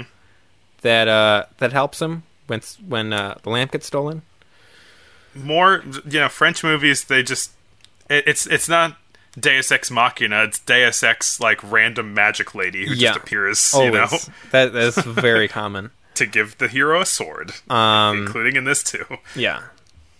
Um, but it's you know it's very uh, you know it's it's 14 minutes, but it, it it's well paced. Yeah. Um, it's good storytelling, good Yeah. visual storytelling. Um, uh, this one also gets misattributed a lot to to different directors. Um, This one also I've seen credited to uh, Segundo de uh, Chomón, who I think did the stencil colors for it, but probably didn't direct it. I think that is uh, uh, a source of a bit of confusion with a lot of these Pathé movies. Is Segundo de Chomón worked on uh, like di- basically as like a director of photography, I think, to a lot of other directors at Pathé, um, including like um, Gaston Velle and Albert Capellani, and I think he's worked with Zecca too. Yeah. Um, Zecca I see was also like I've seen this credit to him too. I get the sense that he was also at Pathé and maybe he like produced it or kind of helped on it, but Yeah, I mean really Zecca was Zecca was at Pathé. Uh, Albert Capellani was actually basically like an understudy of, Yeah. of Ferdinand Zecca, um, and so, um, yeah, Zecca like brought on this new generation of new generation like three years later or something Yeah. of uh, of of new directors, and he he he uh, taught them the ropes, I guess. Um, this Capellani film is kind of kind of Méliès esque, I think, in a lot of ways. Um, yeah, But his other two that I watched are feel like they're more him kind of like moving in his own direction a bit with like uh, I don't know what to call it, like um like domestic melodramas, I guess, sort of. yeah, yeah. Um, uh, one being the bell ringer's daughter, which uh, is gorgeous. It's a gorgeously shot, but it's it is another sort of like dad being upset because his daughter married a, a asshole movies, which is a subgenre I'm not really a fan of, and it's like the whole thing It's- of like. It's about the bell ringer's daughter, but it's not really about the bell ringer. Like, why is he the title? You know, I don't know. I guess that's true. Yeah. Um, I mean, that's the thing is, it's like uh, maybe once we get to talking too. Uh, I fe- I I feel like we've been pretty lucky in this podcast of not having to encounter too much icky old politics. Not too much. oh, you know? we'll get to it pretty soon. yeah. But yeah, you're But- right. It's it's been it's been nice how how infrequently it, it kind of pops up, and when it does, Yeah. it's just sort of like yikes. Okay, um, Right. We haven't really had to like dig too deep into it. Um, but yeah, th- this this and some of those American uh, um, domestic melodramas that we have talked Mm-hmm. about in the last couple weeks, uh, they have some kind of old timey politics, which Yeah. are not not great. Th- this one is is very much similar to the uh, what was the the Porter um, the McCut- Miller's McCutcheon- daughter. That's what it was. Was it- yeah, this follows a, a kind of a similar plot to that, where it's like a woman marries uh, a um, I don't know, a sort of ne'er do well, I guess, um, who uh, loses all of their money gambling, and then uh, just tries to steal the money back from her dad, the bell ringer, and so she gets kind of kicked out and lives on the streets and has to give up her daughter. She she leaves her daughter on the the church's steps for her dad to take care of, and then cut to years later when the daughter is like a a child. Uh, yeah. and she tries to reconnect with them, and the dad is like, "Get out of here." um, but then the daughter kind of is able to. Uh, oh wait, no, this is a different movie entirely uh, that I'm thinking of, aren't I? What? No, no, you're right. The bell ringer's daughter. Yeah. What was the other one where this same sort of thing happened? The law of forgiveness. Yeah, I guess maybe that that one. Oh my god, I'm confusing these two. You're you're you're now. doing it. You're doing it correct. Um, because if we're comparing these two, I wrote. Uh, this guy likes seeing families being torn apart and sadness, uh, Right. Because these two movies are pretty similar. Yeah. The the law of forgiveness is the one that has a sort of reconciliation at the end, I believe though. Um, they both kind of do, yeah. Uh, but yeah, there, there's a there's um in the law of forgiveness, uh, there is um a, a divorce, uh, and and I think like the the man sees his wife like writing to some other suitor, and he gets he gets mad and divorces her, and there's this whole courtroom scene.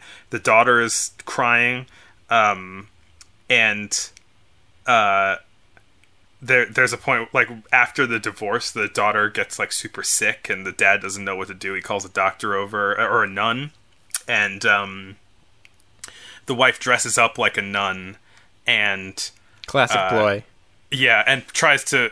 She she says like, "Hey," tries to hatch a scheme with the nun, and the nun's like, "All right, I got you." And then she puts on the nun hat and tries to see her daughter as the nun and and hide herself from from the dad.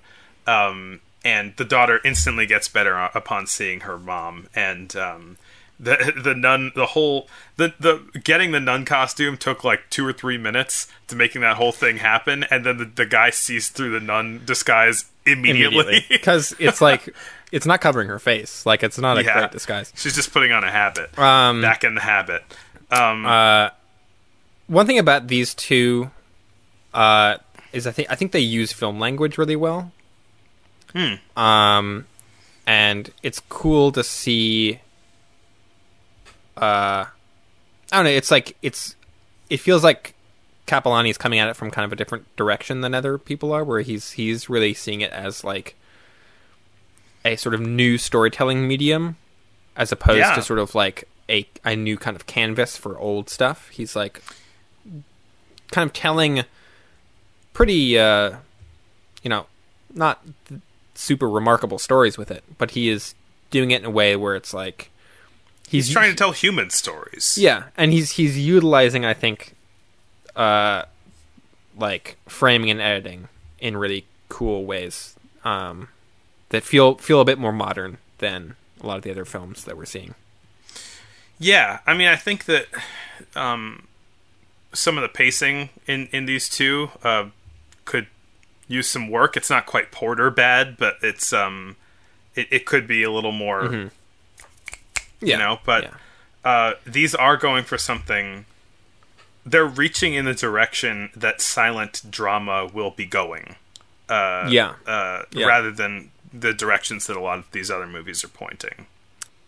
Should we talk about arguably the most important film of 1906? Oh, thanks for getting me back on track. Yes, let's talk about The arguably. the the Big Daddy is, I believe, Oh your God. your preferred uh, no, no terminology. No, let's not make this a thing. okay, okay. Um, the story of the Kelly Gang, the first, the first feature length film, which is of course Feature length narrative film. feature length Yes. narrative film. That's not The just feature length non boxing film. yeah, exactly. It is unfortunately partially lost, so it's not actually feature length in its current form. Yeah. Um, Um, but it was when it came out, so it counts. Yep. It was about an hour long. Apparently, it's a little. It's unclear. Um, Yeah. How long it was. Um, but Well, it Right depends now- on frame rates and things also. So That's true. Um, at I believe at 18 frames per second, it's roughly 15 minutes of footage. Uh, but uh, there's a video on YouTube. Uh, it's probably just taken from some DVD or something like that. That uh, is an Australian group that recreated um, tried recreated what was missing through their own intertitles and through uh, production images and just stuff that they were able to scrape together of the scenes that were missing, uh, which is about half an hour worth of content. Um, yeah, one thing is this is an Australian movie, which is Yep. Kind of wild that uh, you know, we're we're following like the Americans, the Brits, the French, and then the Australians come out with like one of the biggest innovations that we've seen thus far. Yeah, Just making good. just making a really long movie. Yeah, but I mean, Um, I, like, it doesn't. I mean, you know, again, like we were talking about the Méliès stuff. Uh, maybe it's due to being cut down, or not cut down, Mm-hmm. but lost so much. But uh, this thing's got a good pace to it, and it's telling Yeah. a very complex story. Oh yeah, uh, for something of this time, and it tells it at least with the intertitles Mm-hmm. uh, that have been added on and uh, and recreated. It tells it well. yeah. Um, it's not. It's a lot of s- stuff, but it's not too confusing. Mm-hmm. Um, I think one thing that helps, like the Méliès stuff, is like it's kind of um, it's mostly like the back half of the movie that remains. Yeah. Um, and so you miss a lot of the kind of like the setup, but really the way that things kind of play out is mostly intact. And so that that it gives it the stuff that remains still has some sort of narrative cohesion to it. Um, reading about this movie, um, and sort of the making of it, it I do definitely get the sense. Um, it was directed by a guy named Charles Tait, who uh, was a sort of um, I don't know what the right terminology would be, but he was uh, sort of a promoter, I guess, or a um, a producer of of uh, of st- of stage of the theatre in Australia, um, and was just sort of excited and, and taken with the, this new this new film thing, which is taken off. That he kind of just got his family together and was like, "All right, let's go make a movie." Um, Do the rest of it that way. no, uh, and they they kind of just went out into the into the outback, um, or like behind their house, and and made, you know, the first feature film ever. Um, and I, you know, I don't think they set out to be like we're gonna be the first like hour long movie. I think you know they were just sort of like we're gonna make this movie about local legend Ned Kelly, and it came out to be an hour, and that was a a, a big innovation. Yeah. Um. Yeah. Uh, I didn't really know. I'd never heard of Ned Kelly. Uh, Oh, really? Until no. Um, the Bushranger. Yeah, that's right. Uh, this movie is very cowboy, which Yeah. I guess that a bushranger is basically the the. Well, it's like it's like an outlaw more than a cowboy, really. yeah, it's a black hat cowboy. Yeah. uh, is is is a bushranger. Um, this this has the feeling of a anti-hero spaghetti western. you know? Yeah, yeah, for it sure. follows it follows some villains, but you know you're kind of rooting for them even as they're killing people. You know. well, and it also like it takes such a like a decidedly pro Ned Kelly stance, where it's you're Uh-huh. kind of seeing like corrupt lawmen after them, and like uh, you know, it's they they are like thieves and and kind of bandits, but they they have the the film definitely sort of like puts them on kind of a moral high ground to a degree. Yeah, yeah. Um, it, it, especially in the way that it kind of underscores how they won't rob from women and children; they'll only rob from men. You know, um, even though there's this guy who uh, they rob from at, at one point in the movie, he just comes in with his with his trading with his uh his cart full of wares that he he's a hawker and he and he's he's trading. And then they're just like hey we're gonna steal all your stuff. And he's like oh please please no. Oh my god this is my entire livelihood. And they go shut up. Go away. Um, one kind of interesting thing is it was it was only made 26 years after the death of Ned Kelly, which is like soon enough that it was kind of, if not a recent thing, it was like I don't know. I, I it makes sense once I read that, but I was like, oh yeah, like that was not, you know, that wasn't just like an, an old story. It was like more of a contemporary thing. yeah it's kind of Um, funny when you see these movies that have that are not historical and uh, and they are they have horse and buggies in them, and you're like, oh yeah, right. It's olden Yeah, times. like the they- movies that we're watching yeah. are from olden times. they just went outside and those things were there. um, yeah, I mean this. Even though it's it's hard to get a really kind of accurate assessment of what the full film was like because more than half of it is lost. Yeah. Um, but definitely what what is watchable is pretty cool and compelling. yeah. Um, it is, I think, kind of noticeably kind of less refined or less polished than a lot of other movies.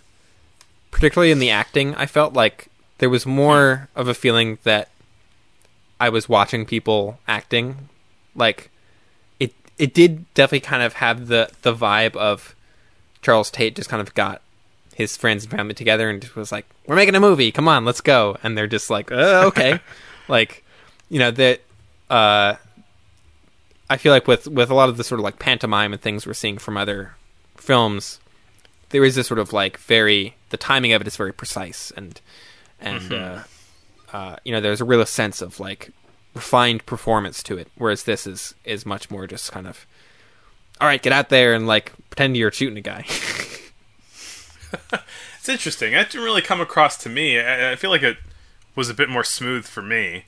Um, uh, maybe the acting was a little aimless, but uh, I felt like the scenes weren't too much. Um, there was that, that there was that scene at the post uh, where they were robbing the post, the the the um, I don't know trading stop or Yeah. whatever that went a little long, but each scene was punctuated by uh, title cards that were telling you like the next thing that was happening. Um, and uh, so I felt like r- rather than Edwin S. Porter, who just leaves you in a scene with very little context for. And, and shows a bunch of stuff that's not relevant to what's happening.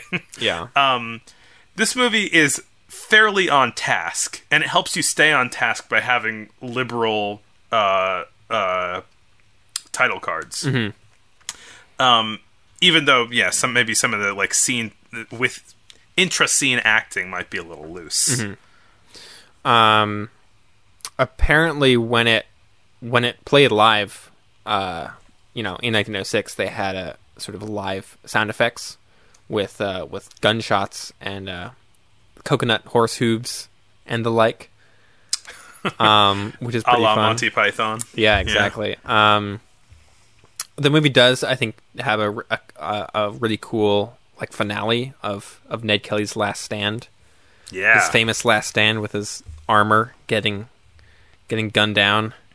Um, Speaking of Monty Python, like that Black Knight armor, yeah, basically. it looks pretty similar. It's true. Um, yeah, it's like it's a cool, like dramatic scene. Um, yeah, well staged. Yeah, the the armor looks really cool too. I looked at a picture of the real armor, and it's pretty accurate to the screen. Yeah, Um, it's kind of cobbled together. Uh, I don't know. Supposedly bulletproof armor. It's Yeah. it's pretty nuts that uh that that worked. yeah, there's a really cool scene of of uh, Ned Kelly's last stand, and he's like walking toward the cops while they're shooting at him, and the bullets are just like bouncing off Yeah. of his Oh, off great. of his armor. Yeah. Um. Uh, Charles Tait never made any other films. This was his sole film as a director, Hmm. which is kind of interesting. Like he, you know, he like he got he got together and he made this one movie, and then he was like, "All right, we're done. we did it." Um, I couldn't really find a whole lot of information about him as a person. Um, so a lot of a lot of my sort of like idea of of how he approached making this is kind of just based on the conjecture of that of the fact that he wasn't really a filmmaker before or after like he kind of just did this as a one-off um, and that he did uh, use a lot of his family as for crew and as actors Hmm. um, but yeah i think this is a it's even if it doesn't necessarily feel like it while you're watching it it is certainly a, a landmark in film history yeah. um, Where to go next? Well, I feel like we, we gotta get down to it and talk about uh, the Americans. I mean, we we, we, we mentioned uh, Porter. Um, you know, I think uh, you know, story of the Kelly Gang probably feels most similar to his stuff because it is like it's all shot out or mostly shot outside. Um, and it has that kind of like um, People with guns in the woods. yeah, yeah exactly. um, uh, I only watched two sort of uh, Porter McCutcheon co-directed films um, Mm-hmm. This year, and they, they weren't they weren't like that. They were kind of uh, they did feel like they're maybe branching out a bit from their guys with guns in the woods stuff Yeah. um, there was I, I think probably the most the biggest Porter one from this year is Dream of a Ra- Dream of a Rarebit Fiend. yes. Gotta love a movie with fiend in the title. The the starting with the X-ray fiend. Yeah, which I I like this one. I thought this was fun because it's uh Yeah. it's it's nice and short. Uh, it's a comedy. It's another adaptation of a comic book. Uh, this Yeah. one by Winsor McCay, uh, who is who will be will be revisiting soon. I Hmm. think. Um, with good old Gertie. It's also Um, cool looking at looking at the original comic strip that it's based on and how close it follows it, like in in in framing and everything. Yeah, yeah. There's some shots that are like borrowed from that original strip, Mm-hmm. uh, which, yeah, good. I mean, it's, it's a good adaptation. Um, that one of the coolest things in this movie um, is this uh, double exposure. Yeah. A triple Like- exposure, I think. It's like Oh, maybe. Yeah, it's like two different shots of like the street just like shaking. Yeah, kind of tilting back and forth, uh, and uh, the the the foreground and the background are tilting in opposite directions across each other. Uh, so it, it it gives you this really like Disorienting. disorienting, Yeah. hallucinatory, kind of sickening uh, uh, vision. Um, and it's really cool looking. It's a good Yeah. use of the double exposure. yeah, it's great. Um, this movie feels way more like experimental and surreal than any of the other like Porter McCutcheon films that we've seen. Yeah, I mean, if you're adapting like Winsor McCay and Little Nemo type stuff, that checks out. Yeah. Um, uh, there's a little bit of light stop motion in this one. It's not, it's not really anything to write home Hmm. about. Uh, it's just some like chairs moving away, uh, like scrambling away. Uh, oh, right. more yeah. more of an effect. Um, uh, one one of the other really cool shots in this one is uh, him. It's a, it's a pretty close up shot, which is rare, um, of him in the bed, and the bottom half of the frame is his head, and he's dreaming, and then above above the bed frame, uh, it creates like a flat line above him, the top of the bed frame, and it's black behind that uh, above that frame, and then from his dream you see three little devil children uh, come up and then start like stabbing his head uh, with their pitchforks. um, Um, yeah. Great, great stuff. yeah, and then his bed flies out the window. You do, Um, you don't hear a lot about uh, Rarebit these days. So that was something I had to look up. Same. um, I think the only time I've ever heard about Rarebit before was in the movie Phantom Thread. Um, it's it turns out it's just cheese on toast. it's pretty. Yes, it was originally called Welsh Rabbit, but then it didn't have any rabbit in them in it, so they said they called it Welsh Rarebit. Right. Uh, really, you should just call it cheese on toast because that's what it is. Yeah. Um, the only other Porter movie I watched, which is also co-directed by Wallace McCutcheon, is Three American Beauties, which um is is just it, it's not a comedy, but I found it very silly. yeah, I mean it's like what, 30 seconds long or something? Yeah, it's it's three shots of three American beauties, those Yep. being a rose, a lady, and the flag. um yeah. Uh, I wrote some rich colors, jingoistic. Yeah, the, the colors are genuinely lovely. Um, Yeah, it's hand painted, uh, so they, they're they bl- they bleed out of the edges of where they're supposed to be a little bit, but at least as far as the restoration goes or the preservation of it, uh, it uh, the colors are really pop. Yeah. uh, which does sell the beauty of the three Um, objects. Yeah, I'm just like, oh boy, these these guys. Um, uh, Wallace McCutcheon, though, on his own, made another pretty uh, groundbreaking film in some ways, The Black Hand. Yeah, groundbreaking in that it is the first gangster movie. Yeah, and uh, it's pretty good. Yeah, it's pretty good. Um, It is. It is way too long. yes, Like this is like a five minute movie that goes on for twelve minutes. Uh, yeah, that's that's about right. Uh, could have they could have they could have reduced it a little bit and made it pack a bit more of a punch. Hmm. Um, but yeah, it's like some some gangsters try to uh, blackmail this butcher. Yeah, uh, for and they thousand dollars. and they uh, uh, they say they'll, they'll kidnap his daughter and blow up his shop. And there's a there's a good um, That escalated close-up, quickly.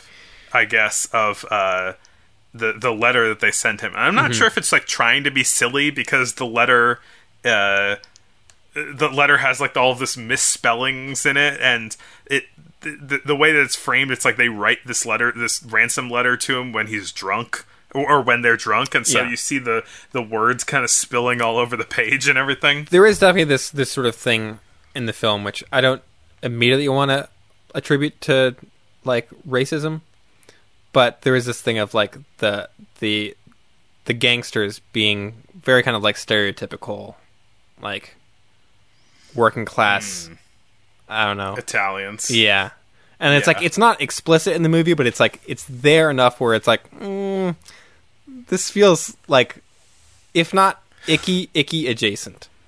This uh, it's kind of like um that uh, Porter alcohol movie where like the joke is that the Irish guy wants an entire bucket full of but of beer. right know? well as as a, a, a semi-irish myself that I'm, i will just say that that is based purely on fact that is that is all facts right there um i can say it's okay if i do um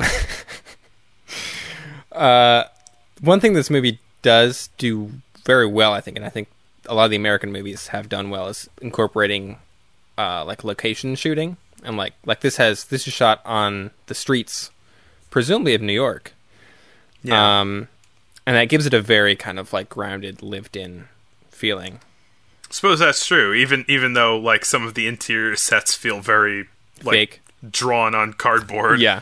And it, it is funny too because because of that, like the interior sets feel so cheap, but then like the outside is just like it's just the street, and so th- there's Yeah. a there's a stronger disconnect there of like one of these things is very fake. The thing that uh, one one little thing that confused me a little bit, and I still don't have the answer to about this, is that um, this was made by McCutcheon for Biograph, which I thought like he left Biograph to work with Edwin S. Porter at the um, Edison Company. Um, I guess so he I don't know if he like was went back or or maybe he's doing both. Yeah.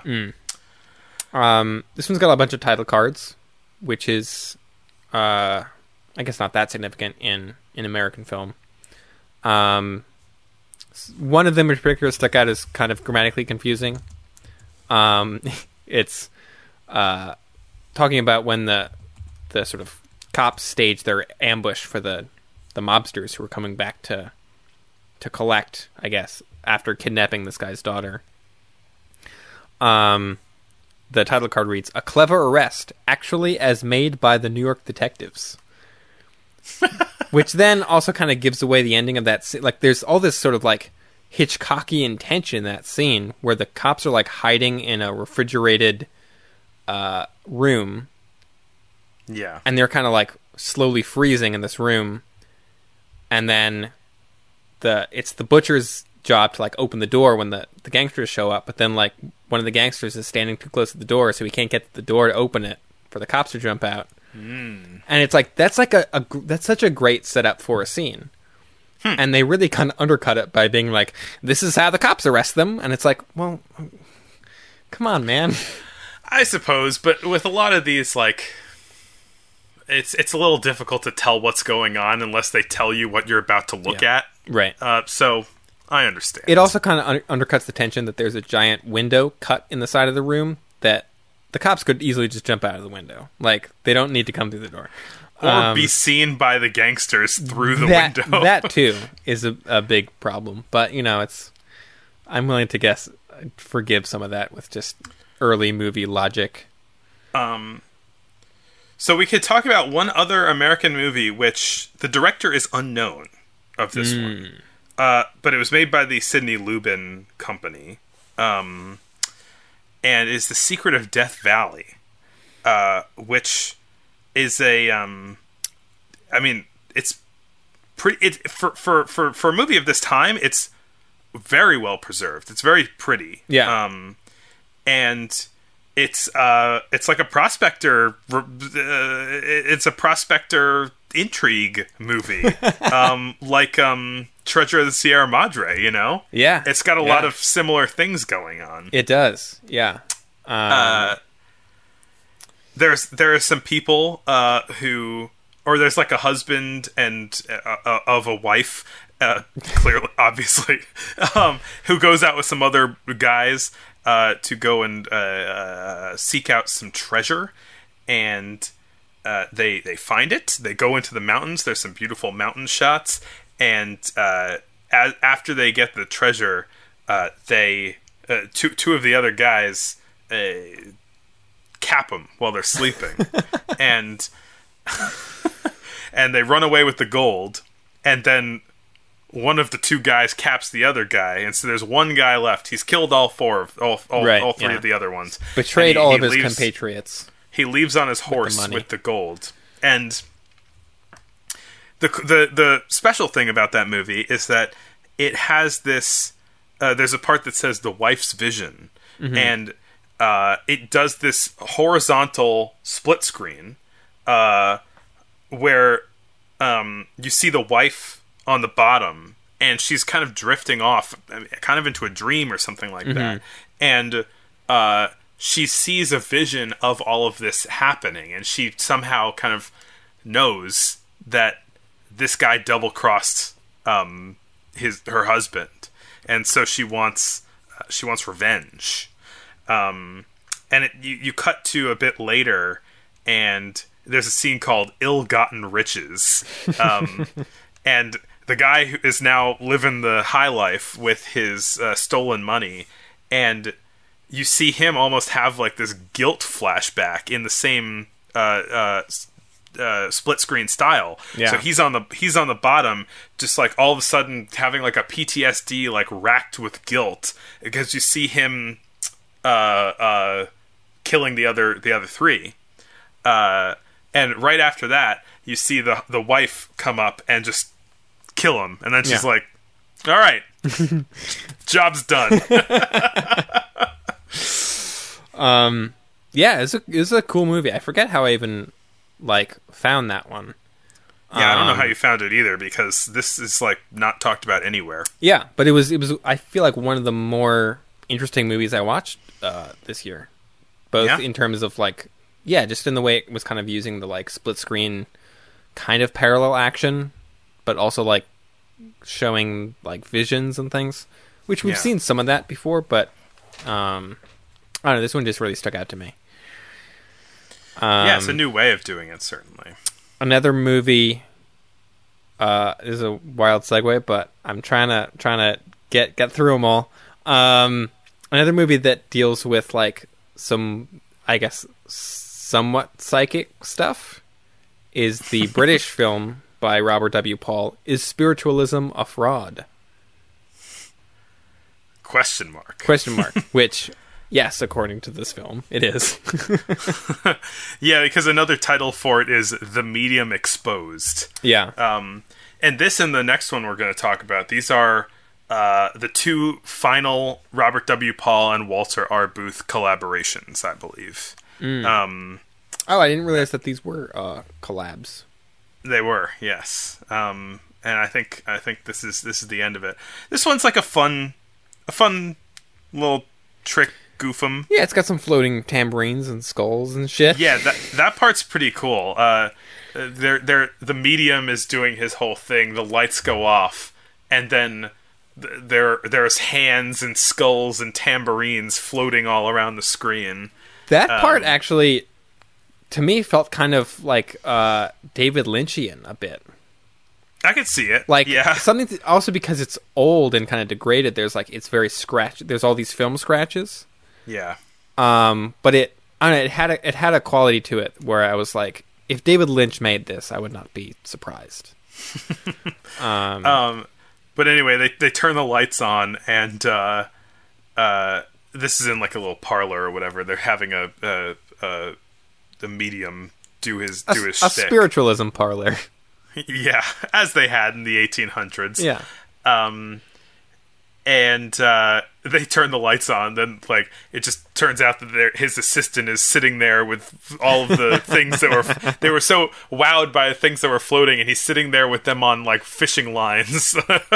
Um and so they get mad and they uh they, they get so mad at this fraud uh that they nail him into a box and then throw the box down a hill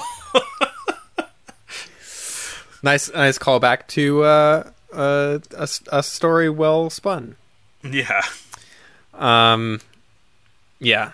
So like, it, I I do kind of love just there's a quality to these early movies where, like, the conclusions are often just like sudden and kind of violent, and but also very silly. Like, the way that they conclude their stories, like, and then they get thrown in a box. like that's yeah that's that's deemed like a good enough, you know, way to just wrap everything up.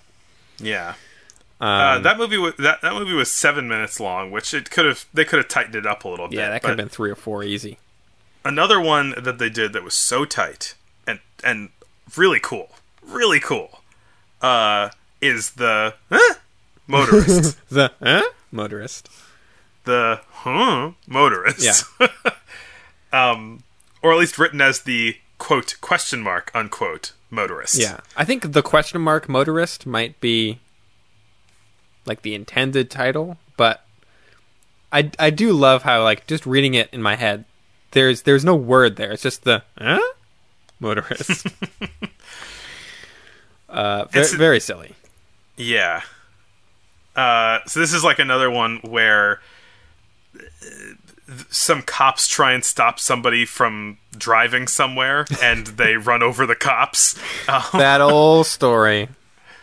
uh, so there, there, are this, there are these two motorists in a car, and they're just so whimsical that they can't stop for any reason, including uh, uh, just running straight over a guy. Um, he gets he gets mad and starts chasing after them, and you're like, oh, okay, it's going to be a chasing after a people in a car movie, one of those types. But then this car turns 2D, scales a wall. they run the car into a wall, and it goes up the building. Like like the Batmobile in Batman Forever. I'll take your word for it. And uh, and um, we'll we'll get to Batman Forever. Uh, and it launches off of the building into the stars, and it's like it like g- rides across these mountains and then like flies off into the stars. It's very much like a George Méliès space scene, except um, there's something a little more like kind of s- less fanciful and more just like playing around with figurines kind of thing because um Right. The the the uh, production quality is a little lower than a Méliès movie, I think. Yeah um but there's something that's charming about it in a different way i suppose Yeah. um they drive on the rings of Saturn. that was so cool Which, that was know- so good We all we all dream to do that.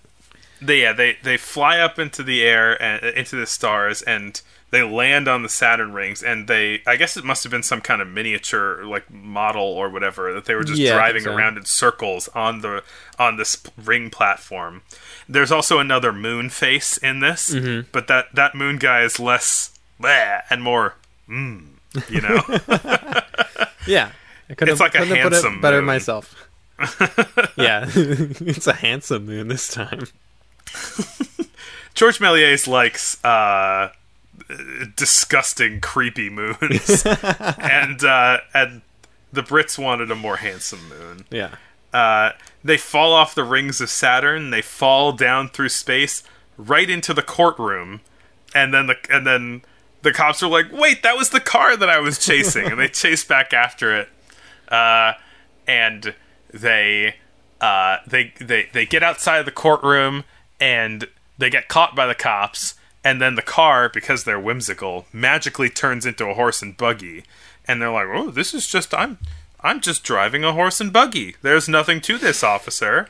And then they throw off they throw them off their game enough that uh, they throw them off their rhythm. sorry, they throw them off their rhythm enough that uh, they're like the cops are like, I don't know.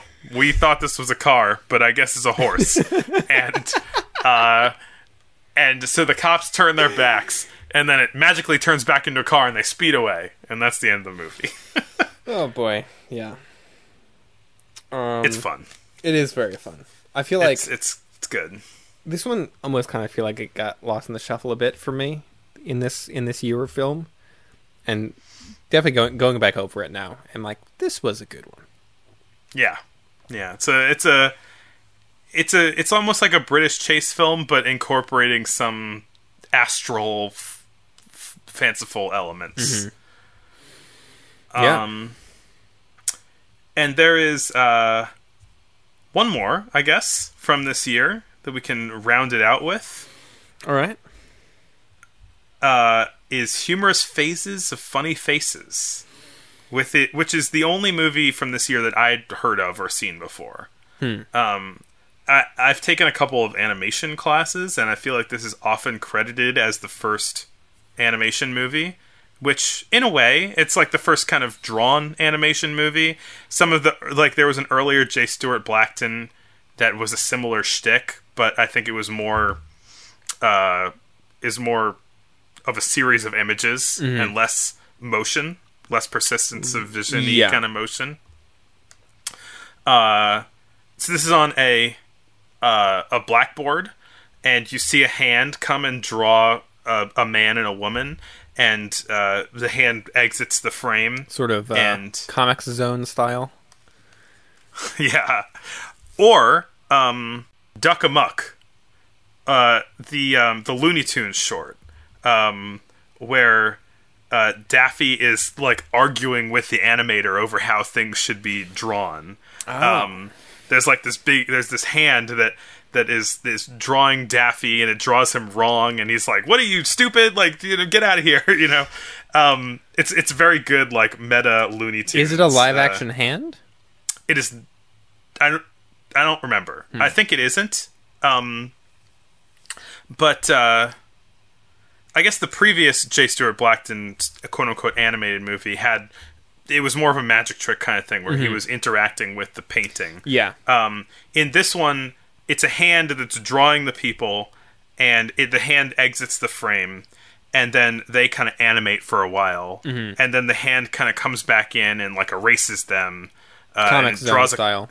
yeah, making some Sega Genesis references. um, No one else is mentioning Comix Zone anywhere, so I got to get a couple references in. I I respect that. Um, and uh, yeah, I mean, so it's it's on a chalkboard, uh, and the there is kind of proper animation happening. Um, the the there are phases of faces, and they're humorous. All of those things are correct. Uh, so there's a couple of different drawings, and they animate in different ways, and it's it's rudimentary animation, um, uh, but it, it, it looks quite nice. Um, the the I thought something that was interesting is that all of the animated stuff so far um, is not. is- I mean, speaking of the hand, right? Because the hand is in this. The hand of the artist is in this, and uh, the animation all of the animation that we've seen so far does not live in its own world, right? There's there's no this is an animated thing and you're watching an animated thing. It, it is all with the framing device of this is being made by people, Right. Like the is- stop motion is- animation this is a drawing. earlier. That is being Yeah. drawn. Yeah. I mean, maybe that was just not the kind of thing that people could accept, or they hadn't thought of it. It's too Yeah. too wild to imagine a cartoon. if you think of Gertie the dinosaur, it's a similar kind of thing uh, that will be coming up sometime. I don't know when. Um, it's it's a guy presenting an animated dinosaur and talking to the animated dinosaur. Um, Right. Yeah. likewise, the stop motion thing from uh, De Chomón um, is supposed to be within a puppet show, basically. Um, and there's another part. uh, Most of it is drawn on the chalkboard, but there's another part that is faking that it's drawn on the chalkboard. Uh, but it's actually like a cutout with linked together with little uh, Right, armatures yeah. or whatever. Uh, and it's a it's a clown that's tossing a ball back and forth, and there's a dog and everything. So a ball going back and forth, which is a classic first animation thing to do. um, uh, but the fun thing about that part is that he the the the clown freezes and the cl- and then as it freezes it becomes a drawing partially. So he erases half of the clown and then the clown continues to animate on his other half uh for for for a couple seconds. And then it freezes again turns completely into a drawing and then he erases the other half of it and that's the end of it. And yeah it's i mean it's cool. It's good. Yeah. it's uh it's a fun little simple thing but it's uh it's some real animation Yeah, like, like a lot of things from this year, it's like taken purely on its own, it's just like kind of a fun thing, but definitely it given its like full historical context, it kind of takes on some extra importance. yeah I guess that was the theme of this episode. uh, did you have a favorite film from 1906? Ah, good question hmm let me think now you say your favorite Um, this is kind of a hard one to choose. Like normally, I'd just be like one of the Méliès ones, boom, done. Yeah. But um, I uh, I really like the Spring Fairy. Actually, that one might might be like it's very short and very simple, but that one might be the one I was most most taken with. Um, I think that I think that's a good choice. I, I didn't even notice the use of the specific use of color like you were talking about, honestly, and that's really good. yeah, um, yeah. So Uh, I think my favorite actually was the drunken mattress. Uh, I I laughed really hard at that one. it is Uh, it is very funny. It's it's some some dark humor from Alice Guy, and I'm I'm into it. Great. Well, well, another, another week. another week, another year. Yeah. Um, that's that's that should be a a podcast. Um, if you're if you enjoyed listening to this podcast, find us on YouTube uh, or on your podcast app or wherever. Subscribe to us, listen to us, love us, be our friend. Uh, and with that, Glenn, I'll see you next year. Great. Land was a sprouting seed, Great. That's and the wrong Great. did Oh, were great. multiplied in legend. All right, I'm stopping recording now. With young Okay. Australia growing like a weed. Ned Kelly took the blame. Ned Kelly won the fame. Ned Kelly brought the shame, and then Ned Kelly hanged. Well, he hid out in the bush and in the forest.